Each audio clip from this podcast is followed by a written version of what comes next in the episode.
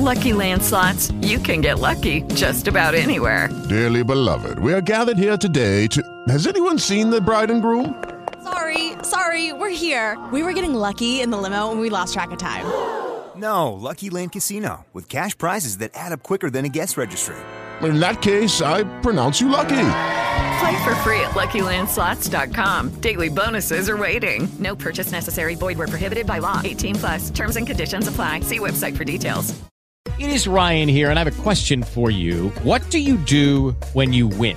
Like, are you a fist pumper?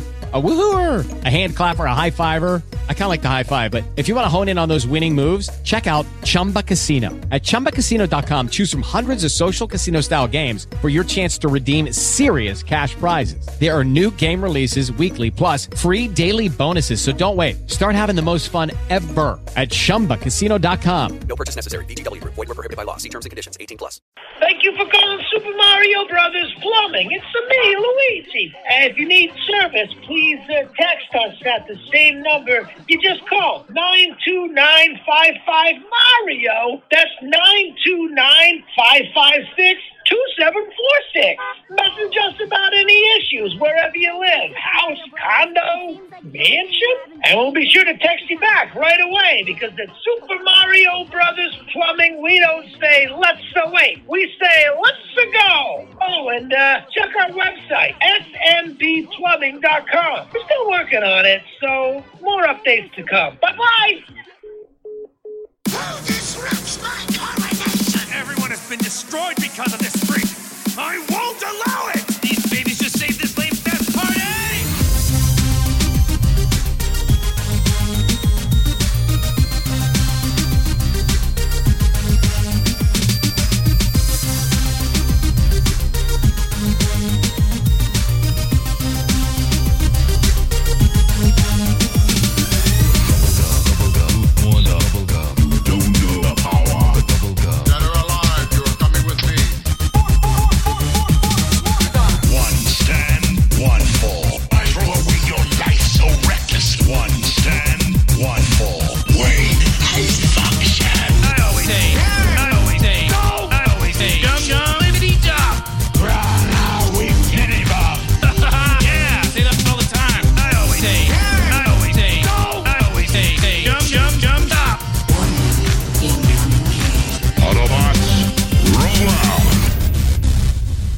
Guys, what's going on? You are listening to thisweekingeek.net. I'm your host, Mike the Birdman, and well, it is the day after the big game, which means me and my co-host from the lovely city of Kitchener is Uh, Alex, that's a weird ass way to introduce me. know, Alex, the producer.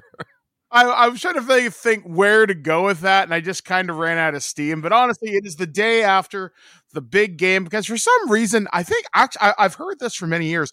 You can't call it the Super Bowl for legal reasons if you're advertising something, which is really weird. That's why Uh, like an advertisement for like it's the big game special. oh, pizza. yes, it, has to be.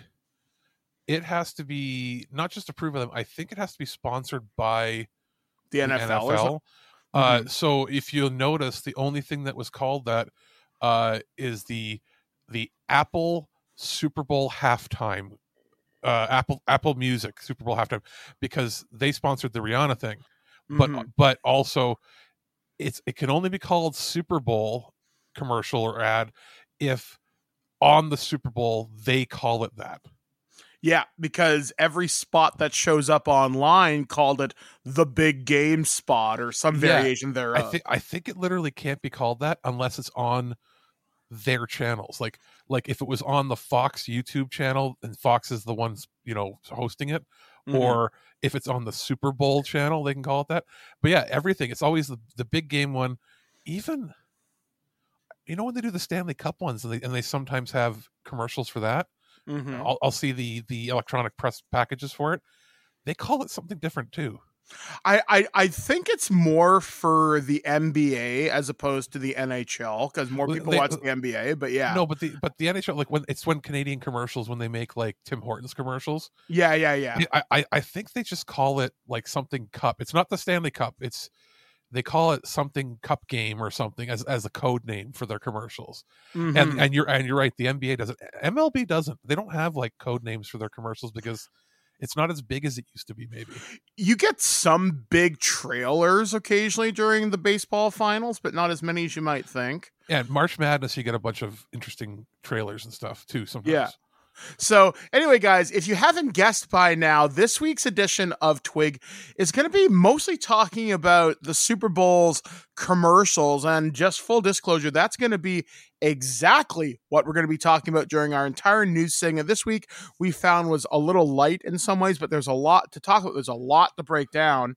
Yeah, Um, and, and I mean, we we could we could talk about spy satellites and and balloons and stuff, but what's the point if everybody else is talking about that stuff? I was about to say, yeah. I mean, the Um, only interesting wrinkle is this stuff got shot. The, the most latest UFO, because I don't know exactly what it is yet. They're actually shot- they're, they're they're legitimately calling it a UFO. yeah, because they don't know what it is. not not for aliens, but, but because they legit don't know what it is. Yeah, this was actually shot down not too far from where I grew up, just about an hour north of me in Tobermory area. So uh, that's interesting, uh, to which say the which, least. which is funny because in the states, all, all that they're talking about are the ones that were shot over the Yukon and the one over uh, Lake Huron, but they're not talking about the new one. Yeah, so, it's so there's so there's actually been not four in the last week and a half. Like, there like have three been there's been five because of this one that was just shot down here. That's three in Canada. Well, I guess the Lake Huron one was ordered to be shot down over Canada, but they actually shot it down in the middle of the lake, so it's like a border thing. mhm. But like that's three within Canada in in the last like, and it really just I know this is the opening of the show, and we're not really talking conspiracy stuff, but if you were going to test the waters for seeing what a country's capabilities are for detecting these things, makes sense to come over the North Pole. There's there a lot, was there's a lot less stuff that traditionally there was a lot less sensor stuff up there. there's a friend of mine who's former uh, military, and we were talking y- yesterday, and he's like, you know, if you wanted to give some information out with all the eyes on, on the Super Bowl, now wouldn't be a terrible time because you'd have 35 million people plus watching. So this could, could potentially be them testing the waters. But that's conspiracy theory shit. Oh, wait, oh, see, see where my brain goes, dude. Mhm. is is they they pick it up and they realize that oh this was supposed to be like a viral ad campaign for the Super Bowl it was supposed to float down there and you know they had like it said there were like streamers off the bottom of it Mm-hmm. what what if the streamers were originally holding a sign that just said hey hey hey hey eat ass every day but but it's probably a little more nefarious than that but Probably. anyway But anyway, so yes, as we often do off the top of the show, we often talk about what has happened in the week in our personal lives. Uh, for myself this week, this week has just been a lot of work. Um, I've been doing a lot of work with uh, the newspaper that I've been working for. I've been busy writing articles. I have a midterm due at the end of the week, which I really haven't started. I guess that's what I'm doing tonight. Um, that's been pretty busy. Oh, big news actually. So I got an email this last week from a publication that I've been working with, and I'm going to be a published author probably by the by the summer or the fall of this year. As soon as I sign my releases today, so don't let me forget, Alex. Um, I should be all published. I should have copies of the book.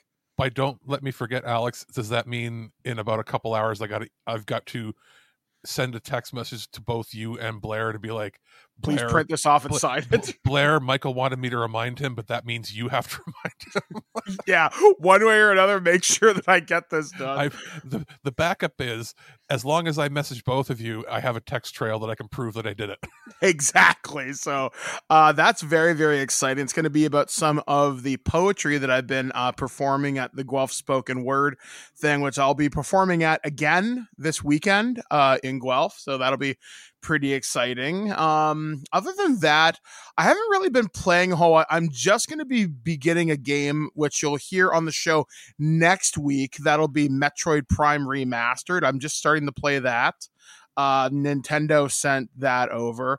I did a bunch of reviews. I've reviewed every toy I've gotten from Hasbro. I have actually no, that's not true. I have one more to record today, which is uh, probably going to be something you'll hear in next week's show, if not in the coming weeks, because Alex also has Turtle Treasure. So it it'll show up somewhere. I assure you. the idea was if we're going to be busy and we also have a box of review stuff. Let's just review everything we can right now, and some of it's evergreen that we can hold on to for the next week or two.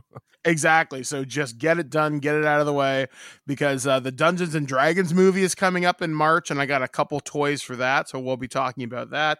Uh, other than that, though, I really haven't been playing or watching a whole lot. Actually, no, that's not true. Confession time. Are you being Are you being dumb and just playing more more Dragon Ball that, that I don't understand why you like it? No, uh, well, that I am because I'm waiting for the new uh, DLC for Xenoverse, and I'm still working through the Bardock stuff. Um, but no, the thing that I've been doing, I have now watched every single episode of Gordon Ramsay's U.S. version of Kitchen Nightmares, and for the cherry on top of this, I've found out what has happened to every single restaurant that was featured on that show. Oh, and Oh, there's God. some really weird rabbit holes on that. In fact, there was one guy who stole money from his son because he was left it in a will because his dad was a very notorious mob boss. And Oh. holy shit, murder, suicides, arson, the whole kit and caboodle. And they couldn't cook a fucking burger. Um, other than that, um, I mean, I mean, the- I, I, th- I think everybody remembers like the Amy's Bakery one. Oh yeah. Oh oh, man, there's a weird story there too. They now live in Israel.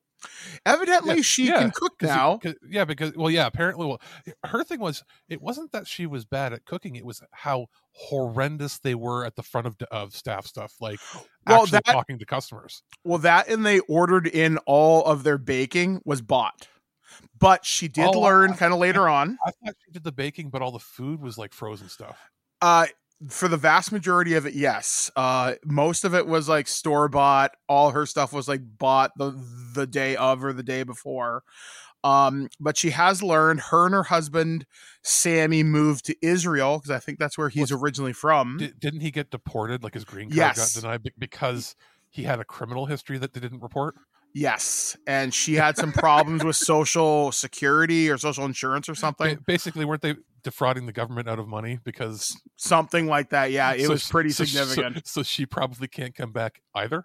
yeah, it, it was intense stuff. I was like, wow, that's really interesting. And remember, wasn't that one of the first like major viral TV show clips that blew up on YouTube? Like, But say, back? oh, oh, oh, yeah, like that was one thing where they Wasn't got like, oh- review like oh, bombed 09? on. Wasn't that like 09 or, or 2010? Like right when that was a big thing. I want to say at the latest it was 2012 because the U.S. version ended. in, I want to say 2014 or something like that. Yeah, It- it, it, was somewhere. Yeah, you're right. So it was at least 10 years ago when like, like right when YouTube was becoming the place where like people you could share clip, clips and stuff. clip clips of TV shows and that can make the show more famous than it was. but say yeah so like i said there's some really interesting i think the channel i found a good chunk of stuff on i think the channel's called mermaid cove or mermaid grove and the guy does a lot of really interesting info i also found i think the other channel's called film insights and there was one person i found out had actually passed away um i can't remember her name was mama mama something but she was a really nice lady who owned an Italian restaurant with her son. The son finally learned how to do things right, but it took a number of years. I think the place is still open. A lot of the and here's something, and then I'll pass it off to you.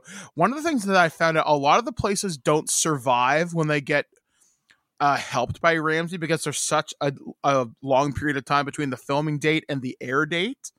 So there's that huge gap, and they may be in so much debt by the time Ramsay shows up. There's not a lot he can do anyway. I think something like less than 10% of those restaurants survive. Some of them do. Although, final thing I'll say, the UK version is way more brutal than the US version, and not every place gets a makeover. But Ramsay will tell you exactly what you're doing wrong, how to fix it, and he will not hold you back. He's a lot more vulgar on the UK version, but he's also much, much more funny. So, uh, yeah, that's what I've been doing. Plus, I went to hockey, which was uh, really, really good this week. We had a really bad showing on Saturday night versus the London Knights, but when you came over on Sunday, we won against the Petes. So that was good. So out of three games we played this week, we won two. So not too shabby at all. And uh, so that, that's basically your busy, busy ass week. yep, as always, except Gordon Ramsay this time. Yeah. Uh, for me, it was catching up on some review stuff, and uh, then we came over for Alex's belated birthday fun time visit slash Mhm. Valentine's, which we won't get into. Most hilarious card ever. I, I made I made a not safe for work or life card for for Michael, and as we tend to do. Uh, My sister died looking at it. Yes, it was it was worth it. Uh, and I finally got to play with the kitties again, which is like the most. That's the birthday present I want. right? Yeah, they were using you like a trampoline. Yeah, like they were not afraid. Like I came in, they were in the hallway, and they're looking at me like, "Who are you?" Because you know I've only seen them. What this is the One- third time. Yeah, exactly. I saw I saw them when you first got them, or like within a week after you first got them, uh, and then I saw them right after Christmas, and then I got sick for two weeks, and then we didn't see each other for like Over a month. weeks. Yeah, it was like almost five six weeks. So they're like double the size they were before, and you know I sit down in the chair, say hi, and then they're deciding that hey, we're gonna climb up on you, we're all over you, give all the purrs, which is nice, and then jump off of you like a trampoline. Uh, they used my legs to like hide behind and attack each other. Uh, they decided that it would be fun times to just I don't know eat Uncle Alex's toes and feet, uh, and so there, there's all that going on, uh, as well as just in general them running from across the room as fast as they can, jumping, hitting my knee, and reflecting off like they're Spider Man or something, and jumping like another five or six feet in the other direction. Uh, you know, it's good times, but they they are still babies, so they just like to eat like all of the computer cables. How many times are we like, "Hey, cut it out"? They're looking at us like slowly going back to try to. It's no, don't do that. uh, yeah, yeah, they're like, we've done nothing wrong. Don't lie to me. yeah so i mean we got together hung out we sp- like you know we're getting old that when for our birthdays we hang out and we spend like two hours going on wikipedia and looking up what famous people grew up in the towns we've lived in Oh God, yeah. doing doing that and then listening to like lame music in the background and uh, just just like I Old think people. I think that plus the pandemic did it to us, right? Like because visits are were for like three years, few and far in between. That when we get together, we don't even know what to do with ourselves except just like do almost nothing and just be bask in the joy of being with friends. But say, yeah, we've like kind of reached that bizarre age now where it's just you just kind of exist, and that's just kind of the way things are. You're like, do you want to play games? You want to do this? No, let's just like do nothing. Yeah, it, it was a remarkably chill time. So And yeah, it was we nice. Had, we had uh, uh, Blair's famous hamburger soup, which is odd. It's, it sounds odd, but it's extremely tasty. Uh, and then I had we had little cupcakes or a little cupcake brownie for for our uh, our weight loss slash diabetic uh, friendly dessert birthday cake alternative. uh, and then it was a, a, a head home day. Oh, and again, uh, this is not going to be like important to anybody that's in the states, but there's a discount grocery store that opened up near me that turns out they sell a lot of stuff from the states you can't get here. So I stocked up on all the sugar-free things. So yay me. Again, very boring adult getting close to midlife crisis aged birthday, but still fun. Uh, that's that that that's kind of how I'm viewing my channeling my inner Gordon Ramsay. I'm just I've reached that m- midlife crisis. I've literally become that picture of Bugs Bunny in the bathrobe with the big glasses and the stupid hat sitting on the lawn chair. That's me now. Pr- pretty much like you like when we were starting to hang out six years ago right Mhm. if you had told me that this is what you're you watched all of gordon ramsay and you weren't paying attention to like Hello, it is Ryan, and I was on a flight the other day playing one of my favorite social spin slot games on chumbacasino.com. I looked over the person sitting next to me, and you know what they were doing? They were also playing Chumba Casino. Coincidence? I think not. Everybody's loving having fun with it. Chumba Casino is home to hundreds of casino style games that you can play for free anytime, anywhere, even at 30,000 feet. So sign up now at chumbacasino.com to claim your free welcome bonus. That's chumbacasino.com and live the Chumba life. No purchase necessary. Group. Void prohibited by law. See terms and conditions. 18 plus. Lucky Land Casino asking people what's the weirdest place you've gotten lucky? Lucky? In line at the deli, I guess? Aha, in my dentist's office. More than once, actually. Do I have to say? Yes, you do. In the car before my kids' PTA meeting. Really? Yes. Excuse me, what's the weirdest place you've gotten lucky? I never win and tell. Well, there you have it. You can get lucky anywhere playing at LuckyLandSlots.com. Play for free right now. Are you feeling lucky? No purchase necessary. Void where prohibited by law. 18 plus. Terms and conditions apply. See website for details.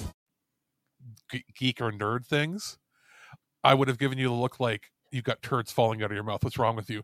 And then, you know, yesterday you're like, I've watched all of the Gordon Ramsay stuff and it didn't faze me. And I went, oh no, I'm old now too. I was gonna say yeah because you, you watch Call the Midwife with my Hey, wife. That that that is our show. It's not for you. It's it's it's the it's the one thing. Michael and I are are best friends, and then Blair and I are girl British show friends. That's what that is our thing. we have she, she's she will send me a message. Have you watched Call the Midwife? I want to talk about it. Michael won't watch it with me. I'm like, yes, I will watch it.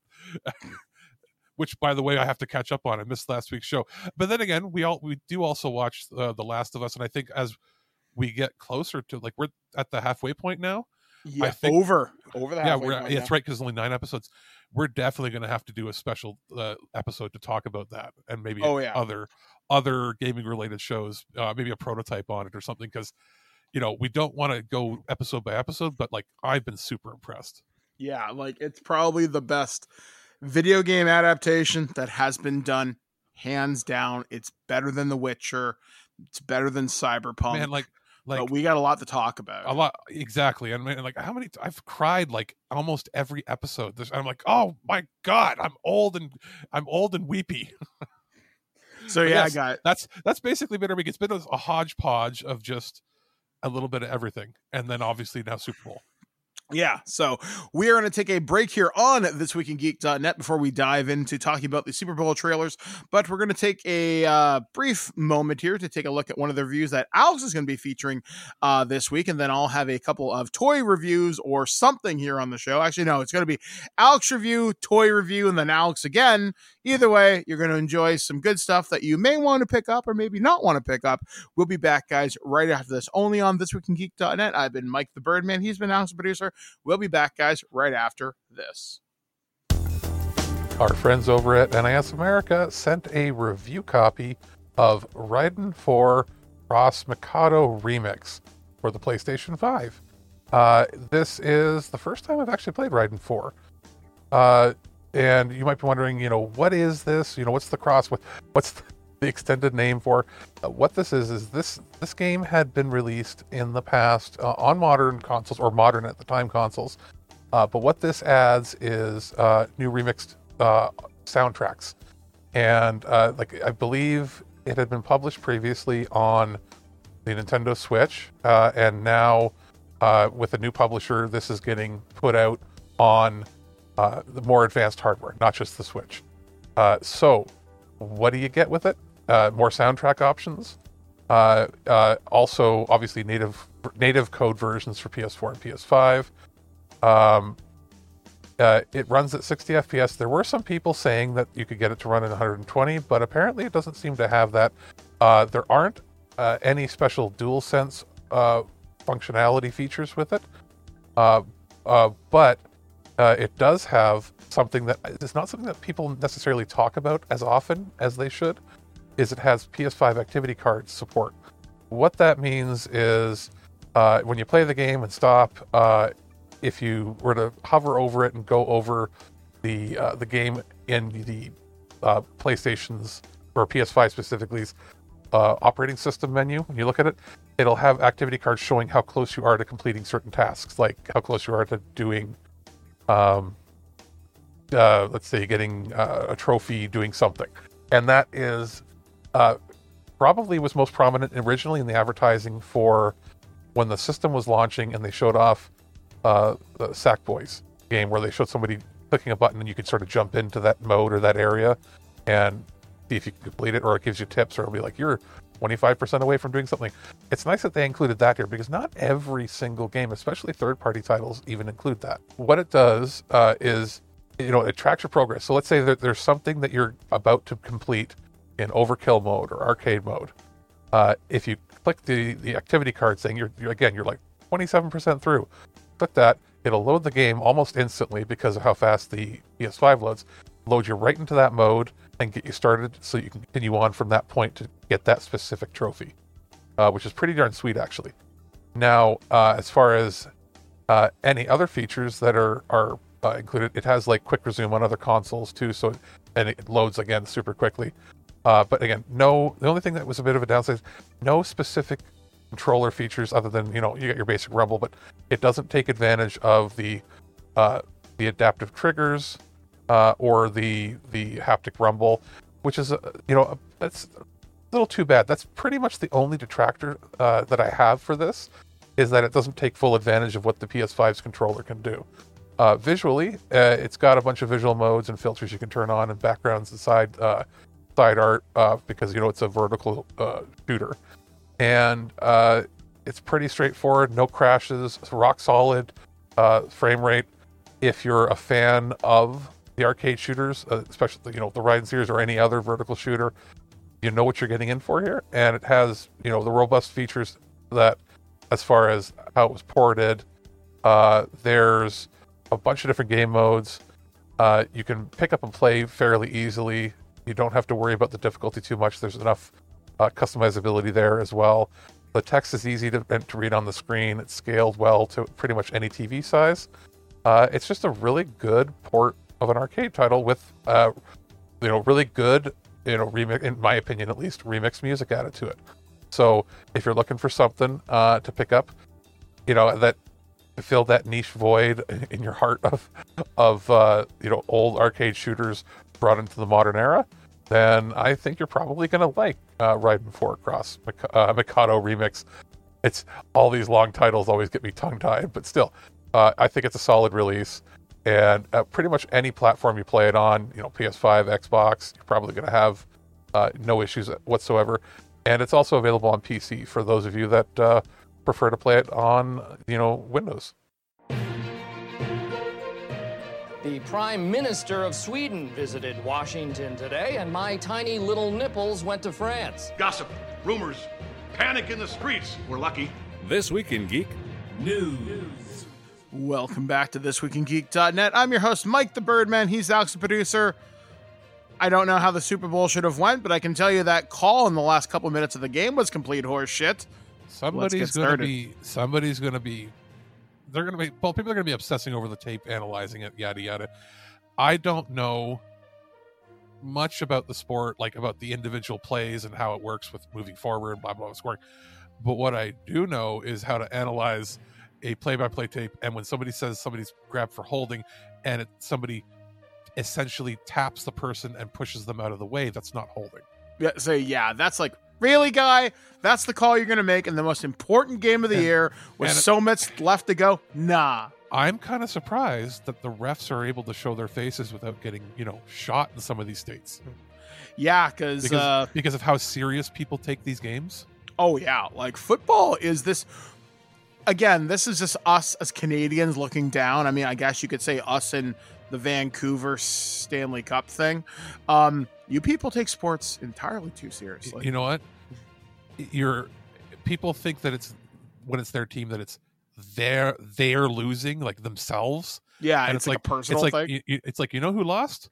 Somebody. Every person on the on the team that lost is worth like fifty to hundred million dollars losing to a team that's just going to make another 50 to 100 million dollars each yeah uh, for two or three billionaires that run the teams and nothing was nothing is lost by by a team who who loses except advertising revenue for their city for the next yeah. year yeah that's it yeah so so i but I, I understand why people love it i do understand why people get into the sport just i do worry when somebody makes that wasn't in my opinion, it's and I'm not have no skin in the game. I felt that that was a bad call from what I saw. That Mhm. that was that was and to the point where when you hear the color commentators and everybody where they're usually like all like boisterous and exuberant, when you hear them get very quiet and then say I and they're stammering over trying to figure out how to how to justify the call. It's like, oh, so what I'm seeing is probably what they're seeing too. And it's like somebody's going to get investigated over whether that call was like is there money on the line for the ref? You know what I mean? Mhm. Like and it's happened before in other sports in other countries where turns out the ref had a bunch of money riding on a team. Yeah, And it I'm- was uh, a little bit sketchy to say the yeah. very least. And I'm not saying I'm not saying that's the case here. Uh, they go with what they can see, but if they have 30 cameras angles, that was not a, that was not holding. But anyway, that's beside the point. And again, I, I and I'm only mentioning it because I'm not somebody invested in it. I don't care that much. It's just I look at it and go, that's going to be the talk of like sports news for the next few weeks. But say, yeah, people are gonna be talking, which is what At least, it- what was the stupid one last time? Was it Deflate Gate or something? Oh yeah, where the ball was not inflated properly, and Tom Brady and I don't fucking know. Million, million millionaires arguing over millionaires when really it's just the fans that lose out. yeah, it's the Mr. Burns money fight.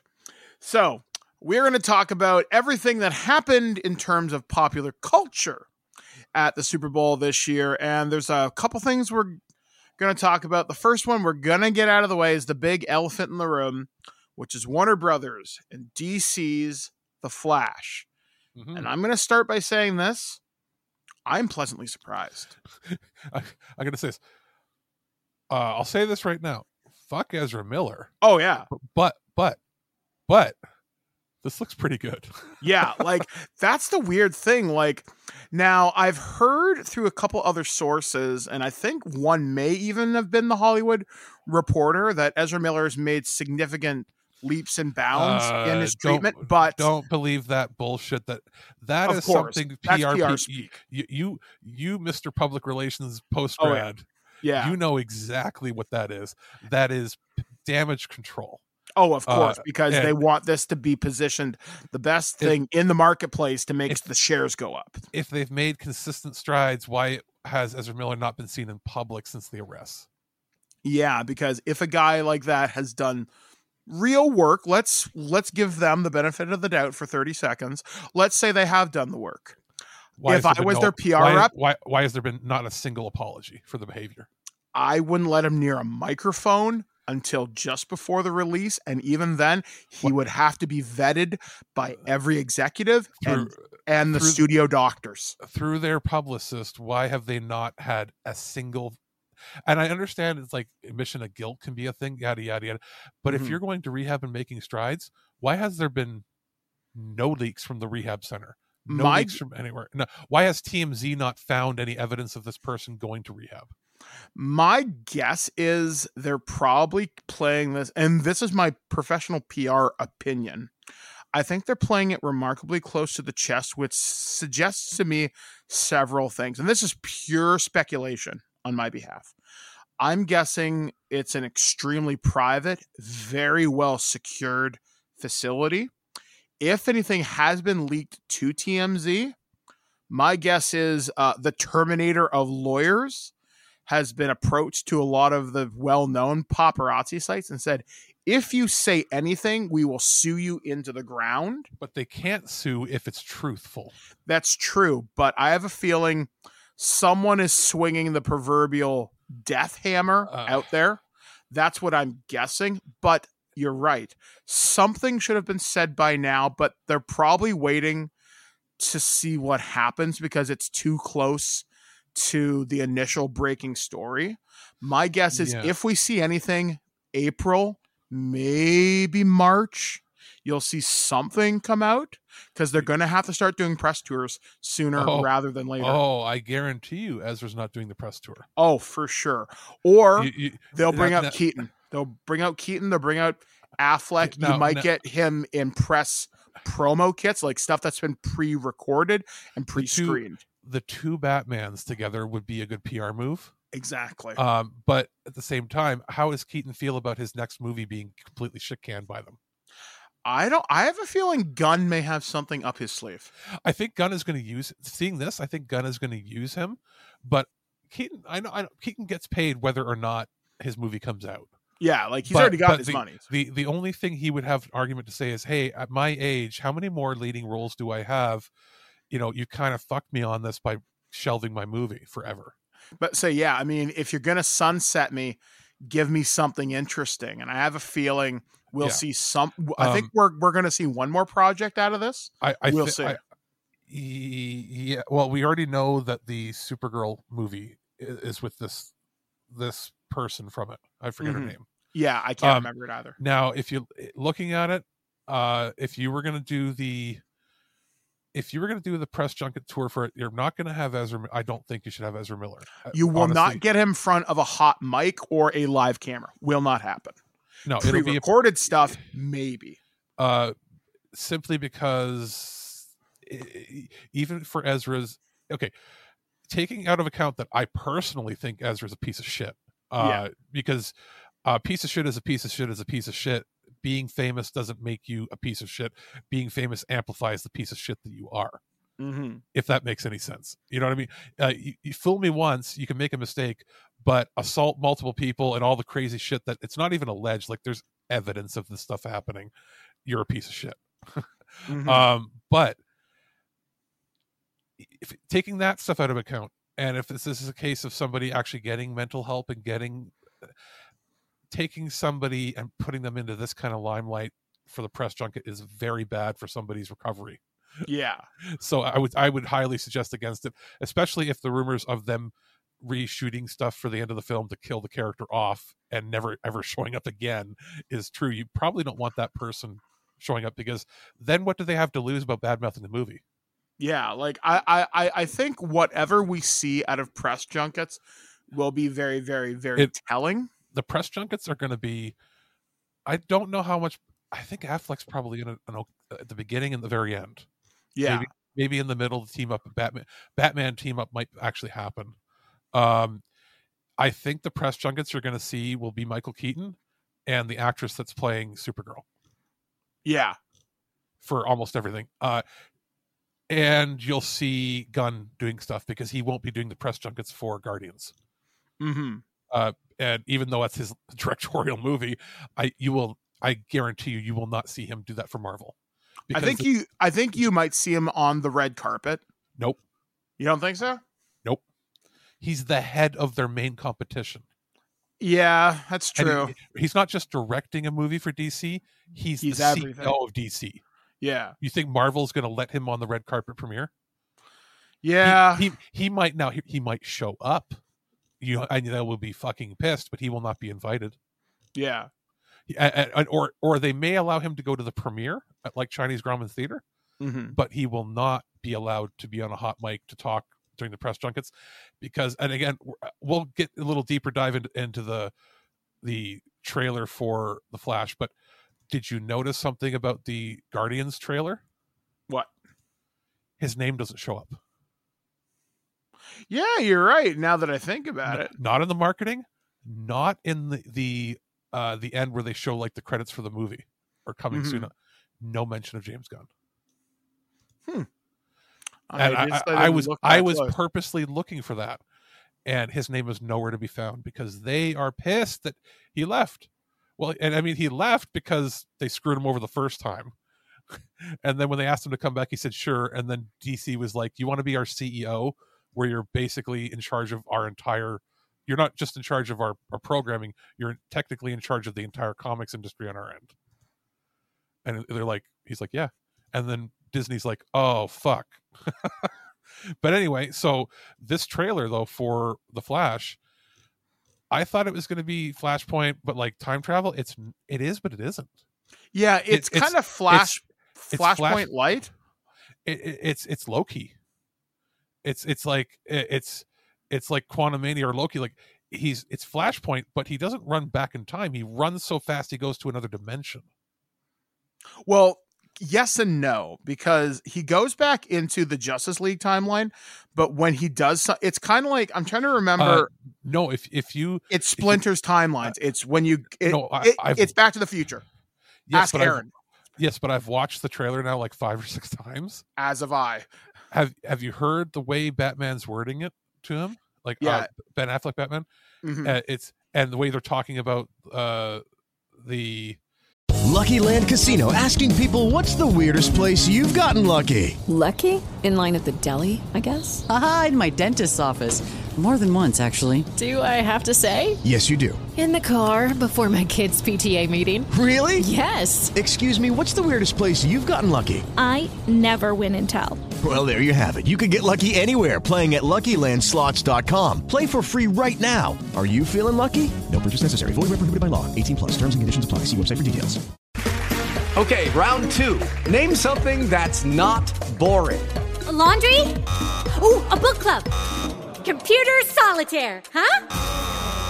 Ah, sorry, we were looking for Chumba Casino. That's right. ChumbaCasino.com has over 100 casino style games. Join today and play for free for your chance to redeem some serious prizes.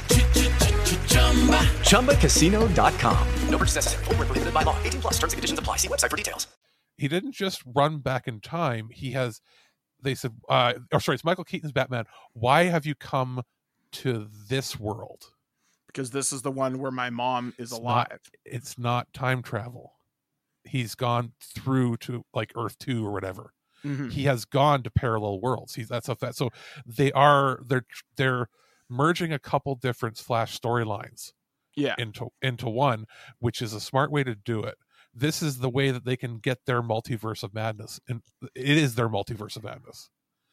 So, uh, expect to see some weird cameos. I would assume, in if not actors on camera, uh, newspaper articles, or he'll see pictures. Expect to see like a newspaper article with like Jack Nicholson's Joker on it. Yeah. Or maybe you might see a Christian Bale Batman reference somewhere. so yeah it depends on how many i think what's going to happen is things are going to fracture near the end and we're going to get a batman team up there was already talk weirdly enough of uh of clooney showing up in a little cameo and it's like Po- supposedly that's been debunked, but we'll see. uh, but, uh, again and i i i think it's debunked as far as actor i think we might see pictures Yeah. Same here. Yeah. Um, like for instance, like when if he's running through, or if the Flash is running through the, the, the what is it, the Speed Force, and you can see that there's little clips where he's like seeing memories in the in the Speed Force popping up beside him, like little like basically windows into uh worlds when he's Mhm. searching for things. You might see things like other Batmans, or you might see something like uh you might see like the flash from the 90s tv show like you'll see like a picture of the world sort of thing but not but not anything new footage like archival footage i think if clooney or val kilmer show up it's going to be archival footage yeah. um that being said i really do think the two batmans are going to have a moment together and i think that's going to be a big surprise for people Yeah. uh it was interesting you know that they're not using superman and that's because of the well obviously we, we know what's happened now with, with the superman contract um but do you think of can you think of anybody else that might show up um from from this connected i don't think we're getting a wonder woman because we already No. know that contract's in doubt uh aquaman is a possible there might be a reference to it uh because that movie's still coming and, st- and that is still technically connected to this this universe um I think But- you. I don't think you'll see a Shazam reference. I don't. no I- Um, I, I, I doubt mi- it as well I think you might hear Barry mention what happened to Cyborg. And he might say like a one-off line, maybe. Well, uh, maybe, Um, but do you remember he they James Gunn has made reference to that the Green Lantern show it, movie has now turned into a TV show, and it's going to be a hub of what happens in their new connected universe. Do you think there'll be a tease of the Lantern Corps? Mm-hmm. I do. Like like with it with him going through like is Barry going to get in shit for breaking the timelines and all this by the Lantern Corps? I could see maybe the post credits scene. Maybe like here's what I think might happen. You might see Earth Prime, which is where the new timeline is. You'll see presumably our Barry is gone, so Ezra Ezra Miller's gone. You might hear someone saying, "Well, now what do we do?" And you might just see a green flash in the sky. A meteor strikes the Earth, and it's um Abin Sur going seek out one who can use the light, and then it ends with the beginning of Green Lantern. Okay, we know Gunn's sense of humor, and we know he did some reshoots and some retooling. Mhm. Do you think we'll get a fake out Ryan Reynolds? That might be really funny. Actually, Like- I could like- see that.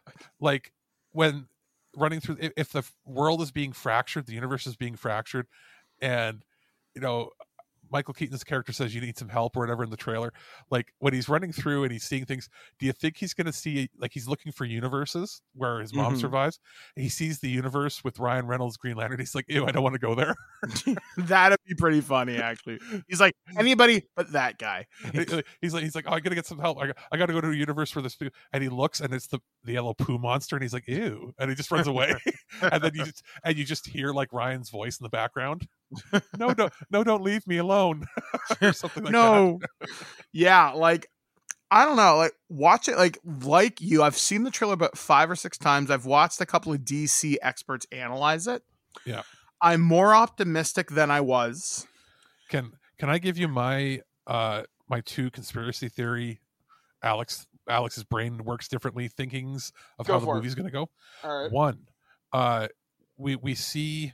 I I have a feeling we're gonna get a cameo from Brandon Routh Superman. We won't get obviously, uh, you know, we won't get uh, what's his name. Chris Reeve because he's passed.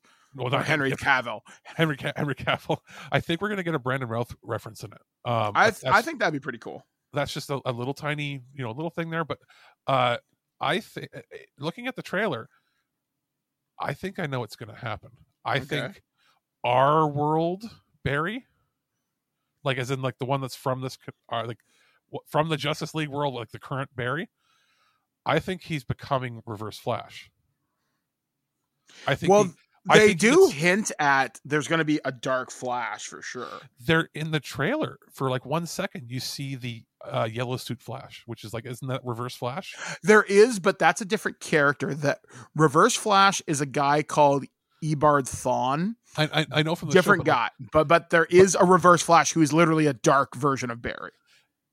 I have a feel like, and, and we see that he's teaming up with like the naive Barry from this world or whatever. Yeah. Mm-hmm. I think, and he's teaming up. I think by the end of it, he starts to become corrupted and very jealous.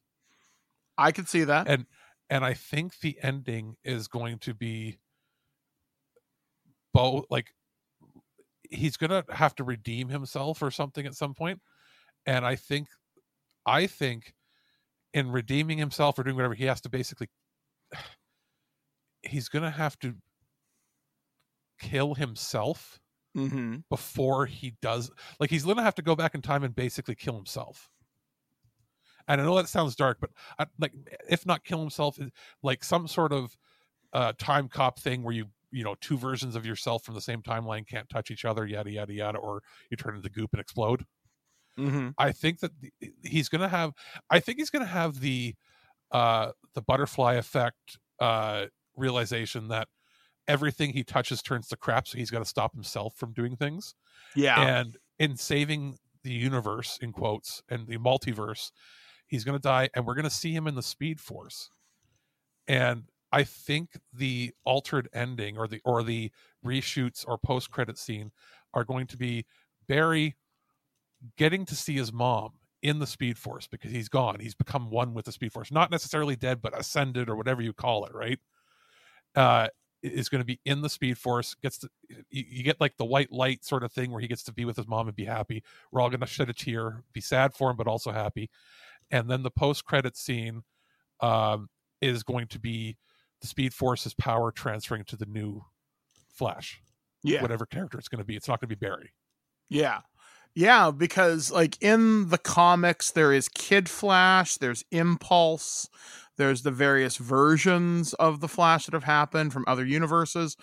I know there's been talk of Grant Gustin getting some kind of a cameo And- again. and I think I think what we would see if we were gonna if we know we're gonna get more Batman of Michael Keaton's Batman Mhm. is we'll see the speed like I think that Prime Earth Prime the dilemma might be with the, like the Green Lantern Corps, like you said, like they just won't have a Flash. It's like, and there's no Speed Force defender.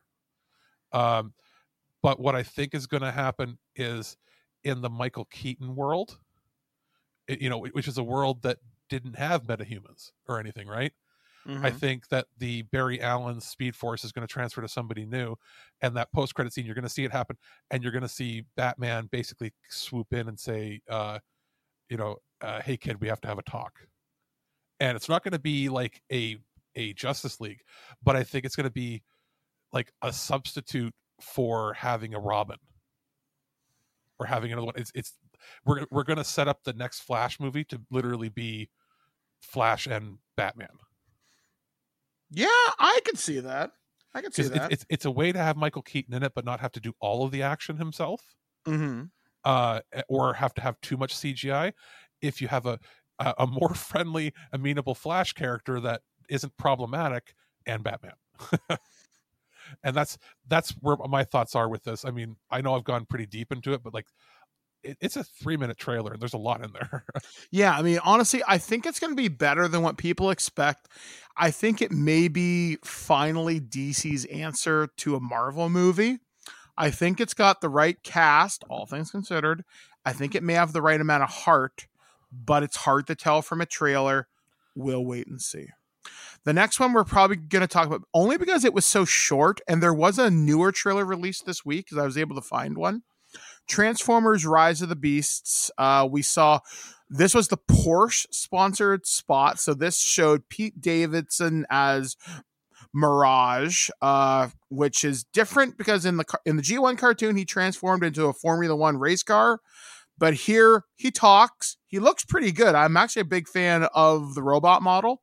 Um, all right, cool. Although, in my opinion, and there's a Twitter account on well, Twitter, obviously, uh, that was following the Rise of the Beast trailer thing, and he's like, he doesn't act like Jazz, which was played by the guy who played Michael Winslow in Family Matters in the original Michael Bayverse movies, and Jazz was Scatman Crothers in the G1. Either way, history.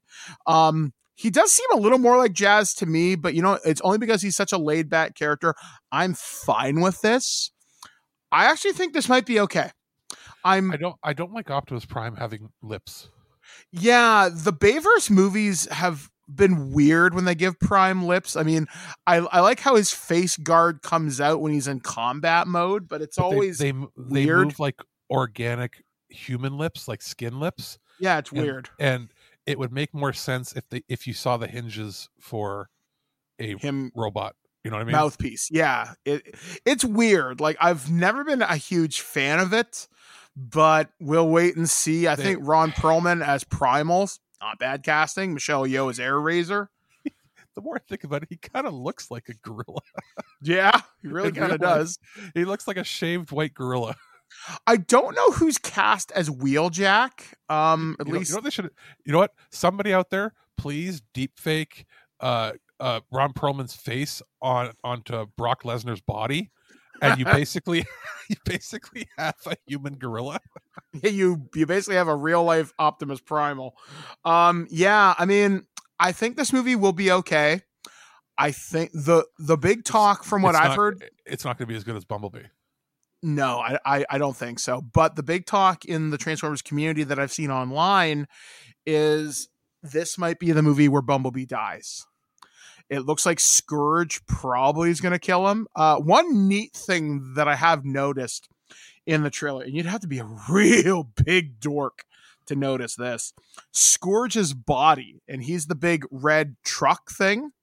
His body is covered in Maximal symbols, Autobot, and Decepticon, and even Terrorcon logos. That's from everybody he's ever killed. That's a nice detail that a lot of people probably don't appreciate yet. But I thought it looked really cool. Would you believe that it's been it'll, it'll have been like five and a half years since the last Transformers movie?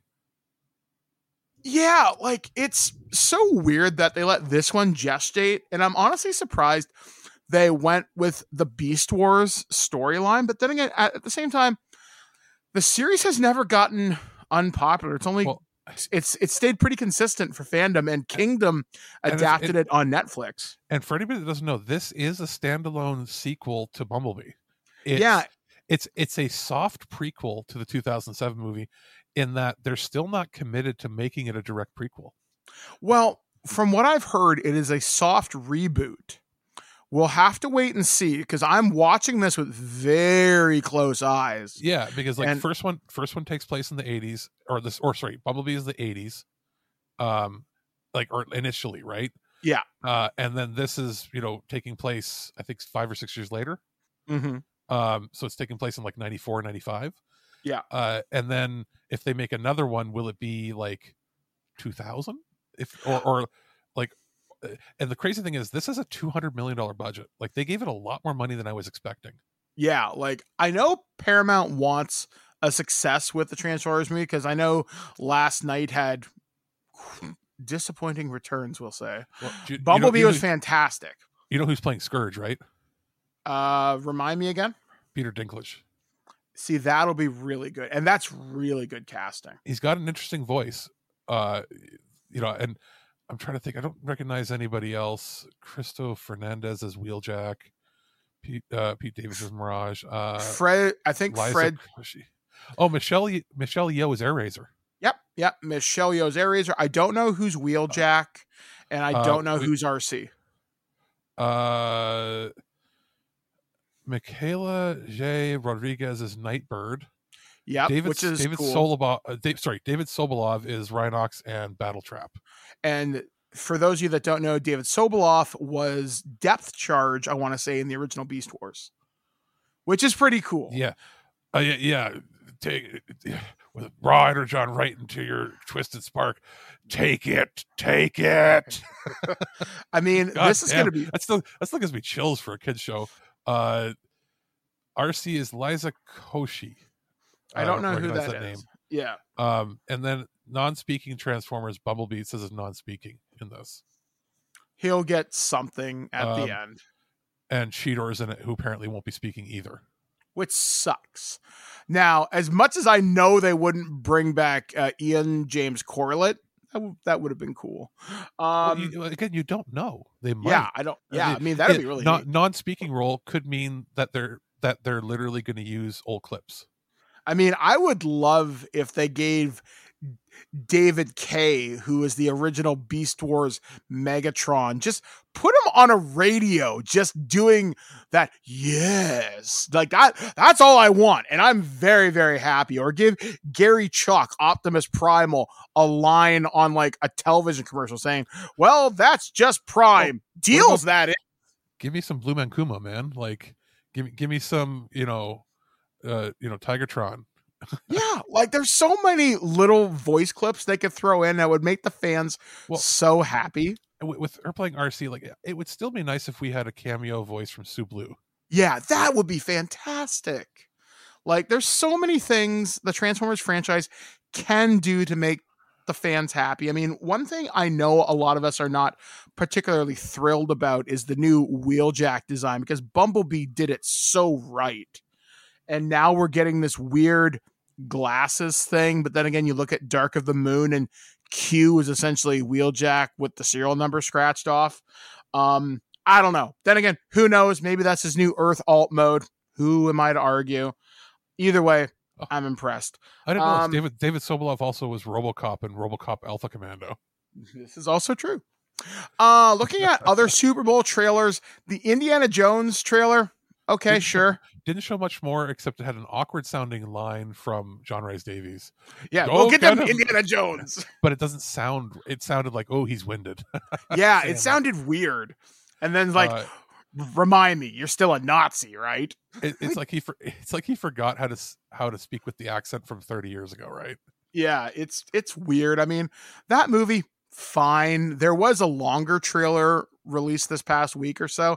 It looks okay. I'm going to see it. Um, I know my wife really wants to see it, although um I, I don't know. I think the the Indiana Jones franchise should have maybe stayed gone after Last Crusade because it felt This- like such a nice this bookend. I- This should be the last. It's it's got to be all CG. The man's like 80. Like- Yeah. and and I'm not trying to be ageist. Like there's a difference between him at 80 and Stallone taking testosterone replacement at 80. Well, you know plus what I mean? he keeps himself in, in prime shape too. Yeah, like he's in better shape at 75 or 77 or whatever than most people are in their 40s. Lucky Land Casino asking people what's the weirdest place you've gotten lucky? Lucky? In line at the deli, I guess? Aha, in my dentist's office. More than once, actually. Do I have to say? Yes, you do. In the car before my kids' PTA meeting. Really? Yes. Excuse me, what's the weirdest place you've gotten lucky? I never win and tell. Well, there you have it. You can get lucky anywhere playing at LuckyLandSlots.com. Play for free right now. Are you feeling lucky? No purchase necessary. Void where prohibited by law. 18 plus. Terms and conditions apply. See website for details. With the Lucky Land slots, you can get lucky just about anywhere. This is your captain speaking. Uh, we've got clear runway and the weather's fine, but we're just going to circle up here a while and uh, get lucky. No, no, nothing like that. It's just these cash prizes add up quick. So I suggest you sit back, keep your tray table upright, and start getting lucky. Play for free at LuckyLandSlots.com. Are you feeling lucky? No purchase necessary. Void where prohibited by law. 18 plus terms and conditions apply. See website for details. Mm-hmm. So like uh, whereas Harrison Ford aged like a normal dude. Like and he didn't he did not keep up with his cardio. So he looked old in 2005 and Stallone is 77 or 75 or whatever and he looks like he's barely 60. So some people can do it, some people can't. It's becoming less and less believable. I would much rather see him return as Jack Ryan, as an old Jack Ryan and something. Yeah, see that'd be freaking awesome. I mean, He's- like he doesn't have to do as much action. He could be the analyst and and whatever. And when the action does happen, it's believable because he's an old retired analyst. I mean, honestly, if I had my pick for them to adapt any John Clancy property that involved Jack Ryan, I would love to see them finally adapt Rainbow Six, like what like the book, which deals with a pandemic and experimenting on the homeless. And you could have be, have have him be like the team leader analyst that puts together the team. Yeah, it, he works together with another guy named John Clark and another person named Domingo Chavez.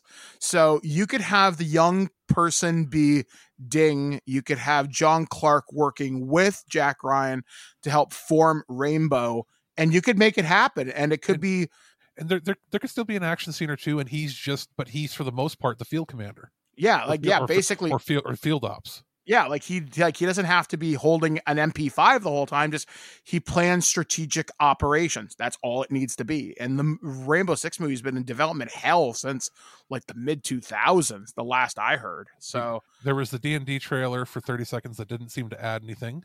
yeah, we saw Um, a, a couple of new shots of magic items being used. Like okay, sure, cool. Same with the Creed three one. It was just a couple of different shots, very very little added. Uh, Somebody said that Stallone confirmed in an interview that Rocky's essentially dead. I saw that pop up on Um, YouTube, but that could have been a quote taken out of context. It's, out of context because he's he's still having a feud with the guy that owns the rights to it, even though he still wrote it. Because he he didn't want. They were going to make a Creed three with him, and then the guy has been feuding. The guy that owns it has been feuding with Stallone for years. Stallone has been arguing in court that he he should own the rights to it because he wrote it, Mhm. and the guy has been stonewalling. And then he went around Stallone and worked with uh, uh, Michael B. Jordan to make the movie at, on the condition that Stallone wasn't allowed to be in it. Mm-hmm. So he's saying Rocky's dead until Rocky's dead until that that guy that owns it dies, basically now. Yeah, I Uh, mean, and he's and like- he's he's and he's like ninety something years old, but he won't he won't work with Stallone. Um, so it sucks. I don't have any interest in seeing the movie. I've liked the Creed movies. The first one I wasn't really sold on, but the second one I really liked. Oh, where, where they brought Dolph back. Yeah, I was like, you know what? Maybe there is some legs in this franchise after all. I don't know. I really like Michael B. Jordan as an actor and as a director. I think you know what, little- man? I think he's a little overrated. He plays roughly the same character and everything now, Mhm. but he's still charismatic. Yeah, like he carries that personal charisma on screen Um, everywhere he goes. Yeah, and I, I, there was a Fast the Furious one where they had one little scene for. Fast Ten, but again, if you saw the, the regular trailer, you saw basically that, and then we got the Guardians trailer. That's the last major trailer. Yeah, and that Um, one, this looks pretty cool. I, I I like the fact that Adam Warlock is finally getting some play in in the MCU. Yeah, it's about the- the- time. The, makeup seems a little, in my mind, a little off for Nebula and Gamora. I don't know Mhm. why. It's it's it's. I know they do different things for each movie, but the makeup looks a little different. And but like, that's fine. Uh, it looks like it has the humor. It looks like Drax is getting killed in it. Um, Yeah. the way they're setting it up, it's it sounds like they're setting it up for Drax to get killed. Maybe Peter Quill to get killed. I think that may be what I'm getting at too. I think Drax and Peter are gonna go. and then the rest might show up in other things or they're splitting up or something Mhm. um it's it's it's very much hinting towards that but again they could be swerving us um which It's it- guns, so we never know. yeah so it's par for the course that can happen uh i think it looks good uh it's going to be a, a swan song for his work with marvel for the next i don't know 10 20 years Yep. like unless something dramatically bad happens and, and he gets really fired super fired for good from dc but it's looking like at least 10 years he won't be back there so that's interesting um yeah there wasn't really any other major tra- oh wait there was the mario trailer The Which was commercial they did. really clever. yeah they made that mario movie trailer where it was they used the theme song from the 90s cartoon Did you call the phone number? No I did. because Um, I, I don't i don't have long distance to the states Okay, so I called the phone number and it's Charlie Day as Luigi giving you a plumbing commercial. He's like, "Hey, it's Mario Brothers Plumbing. Hey, if your sink's clogged, and I really hope it's not, you should probably call us for your apartment, condo, house, mansion." And he just kind of rambles on for like 2 minutes or so. It's actually really really clever. is, and is it a to- is it a toll free number no, it it is a number that costs, but for the two minutes you do it, it is pretty entertaining. Um, Now- I'm gonna try and capture audio for this later. Now, I do have unlimited texting unless it's one of those pay texts because it says you can text them at that number. Somebody must have the audio online. Because texting them, apparently, they'll send you advertising text back or something. I don't know if that works cross border. I would think it might. It but might- yeah, uh, yeah. I, I just don't want to do it and then find out I got to pay like a dollar for every text I get back. yeah, like that's why it's it's a little bit. Yeah. But yeah, I mean, honestly, I'm very surprised. I'm very glad because you and I were talking when we were hanging out. We were wondering, is there going to be a Mario trailer during the Super Bowl? Because we're Yeah, thinking and- so many and hours literally on the way home from your place, uh, The ad Ken, broke. Ken, Ken messaged us and says, "Check this out." the ad the ad broke early, and it, it hadn't actually posted to YouTube or anything yet. It was just it had hit Twitter and Reddit. Yeah. So like the Universal team and Illumination, they've got somebody in their marketing department who knows what they're doing. And I'm so grateful for you. Oh yeah. The only one of the other trailers, there were two trailers that were just for stuff that I thought were pretty cool. The Breaking Bad popcorn Okay. trailer is fantastic. I, I'll break into this. I, I I did collect for our own edification. I got all of the tra- all of the commercials. Mhm. and I'll, I'll skim over them here quickly. I know you didn't see all of them, but I can I can name a couple, and uh, I'll explain to you what happened in them in case you missed them. Mhm. And for anybody searching them out, there's They'll- they're going to be There'll be compilations. yeah. So uh, this is in no particular order. There was the uh, GM electric vehicle commercial with Will Ferrell, and it's all like movie spoof stuff. So Mhm. he it's like like The Walking Dead where he gets bit. Uh, it's it's for uh, I think it's for Netflix. It's like Netflix and oh yeah, Netflix is going to be using GM electric vehicles in all of their shows. It's like that tells you something about about the password sharing issue they've got if they're having to take sponsorships from GM for all of their shows now. They never they never did that before. But it was kind of a clever commercial where he gets bit by a zombie uh, and he inserts himself into different TV shows that they've created. So it's like him inside uh, uh, the Upside Down from Stranger Things and that. It was kind of clever. It was it was actually pretty well done. Uh, I did you see the Bud Light commercial? Uh, I didn't see Bud Light. I saw the Busch Light one where they had Sarah McLachlan randomly show I'll, up. I'll, I'll get to that, but the Bud Light commercial is uh, uh, Miles Teller and I don't know who the whatever model or actress it is with him dancing to the the Cisco networks uh, hold music okay. and and drinking beer. I was like, that's just odd. Uh, but yes, the PopCorners commercial is the one you were talking about. That's, the- really the, break, well done. The Breaking Bad, and they got Tuco back, and he's like, "No, you make seven flavors." and they like that was that was a really clever commercial. Um, only thing it was missing uh, was, I guess maybe because they try not to have swearing. How great would it have been if they're like, "How do they make all the different flavors?" If he just yelled, "Science, bitch!" that would have been great, but they didn't. But it was still, it was very well done. Um, T-Mobile made a commercial with Bradley Cooper and his mom in That was really funny. it, I was trying to see how much of it was scripted and how much of it was genuine. He was a little overreacting initially with her, and she was she was pretty much being herself. You could tell. Um, at, at you could, they filmed some of the parts out of order, and uh, rewatching it, I'm like, you can see he's a little over the top. Ayla, be nice. Ayla, stop being a stupid cat. Get out I can hear her in the back. Um, she's she's our guest star in like a whole bunch of episodes this past few weeks. It's great. um, but you could see by the end he was being genuinely like f- frustrated and also amused with his mom. Oh, that yeah. was, that that was good. And I was worried it was going to be really fake when it started, and it, it turned out pretty genuine. Mhm. Um, because there's some parts where you can see he's over overreacting initially, and then he's like the parts where he's sitting down at the table with her and he's trying to get her to read the teleprompter properly. He's legitimately laughing for real because he's like, "Mom, this shoot's gonna take for fucking ever. Please just read the teleprompter." I am reading the teleprompter. And he's like, "Oh my god!" It's and I'm like, "That's real fights that we all have with our parents." so that was a good one. Um, the there was an M&M's one with Maya Rudolph that I didn't find that great. Um, it was like, man, The avocado one was pretty funny. I thought. Uh, Um, did, you, did you see the one with with Ben Stiller I did. That one was funnier than the Steve Martin Where- one. I thought. where yeah, where he move, he puts himself into like a bunch of different movies, like The Revenant, and and then a little clip of him uh doing his whole Zoolander stuff.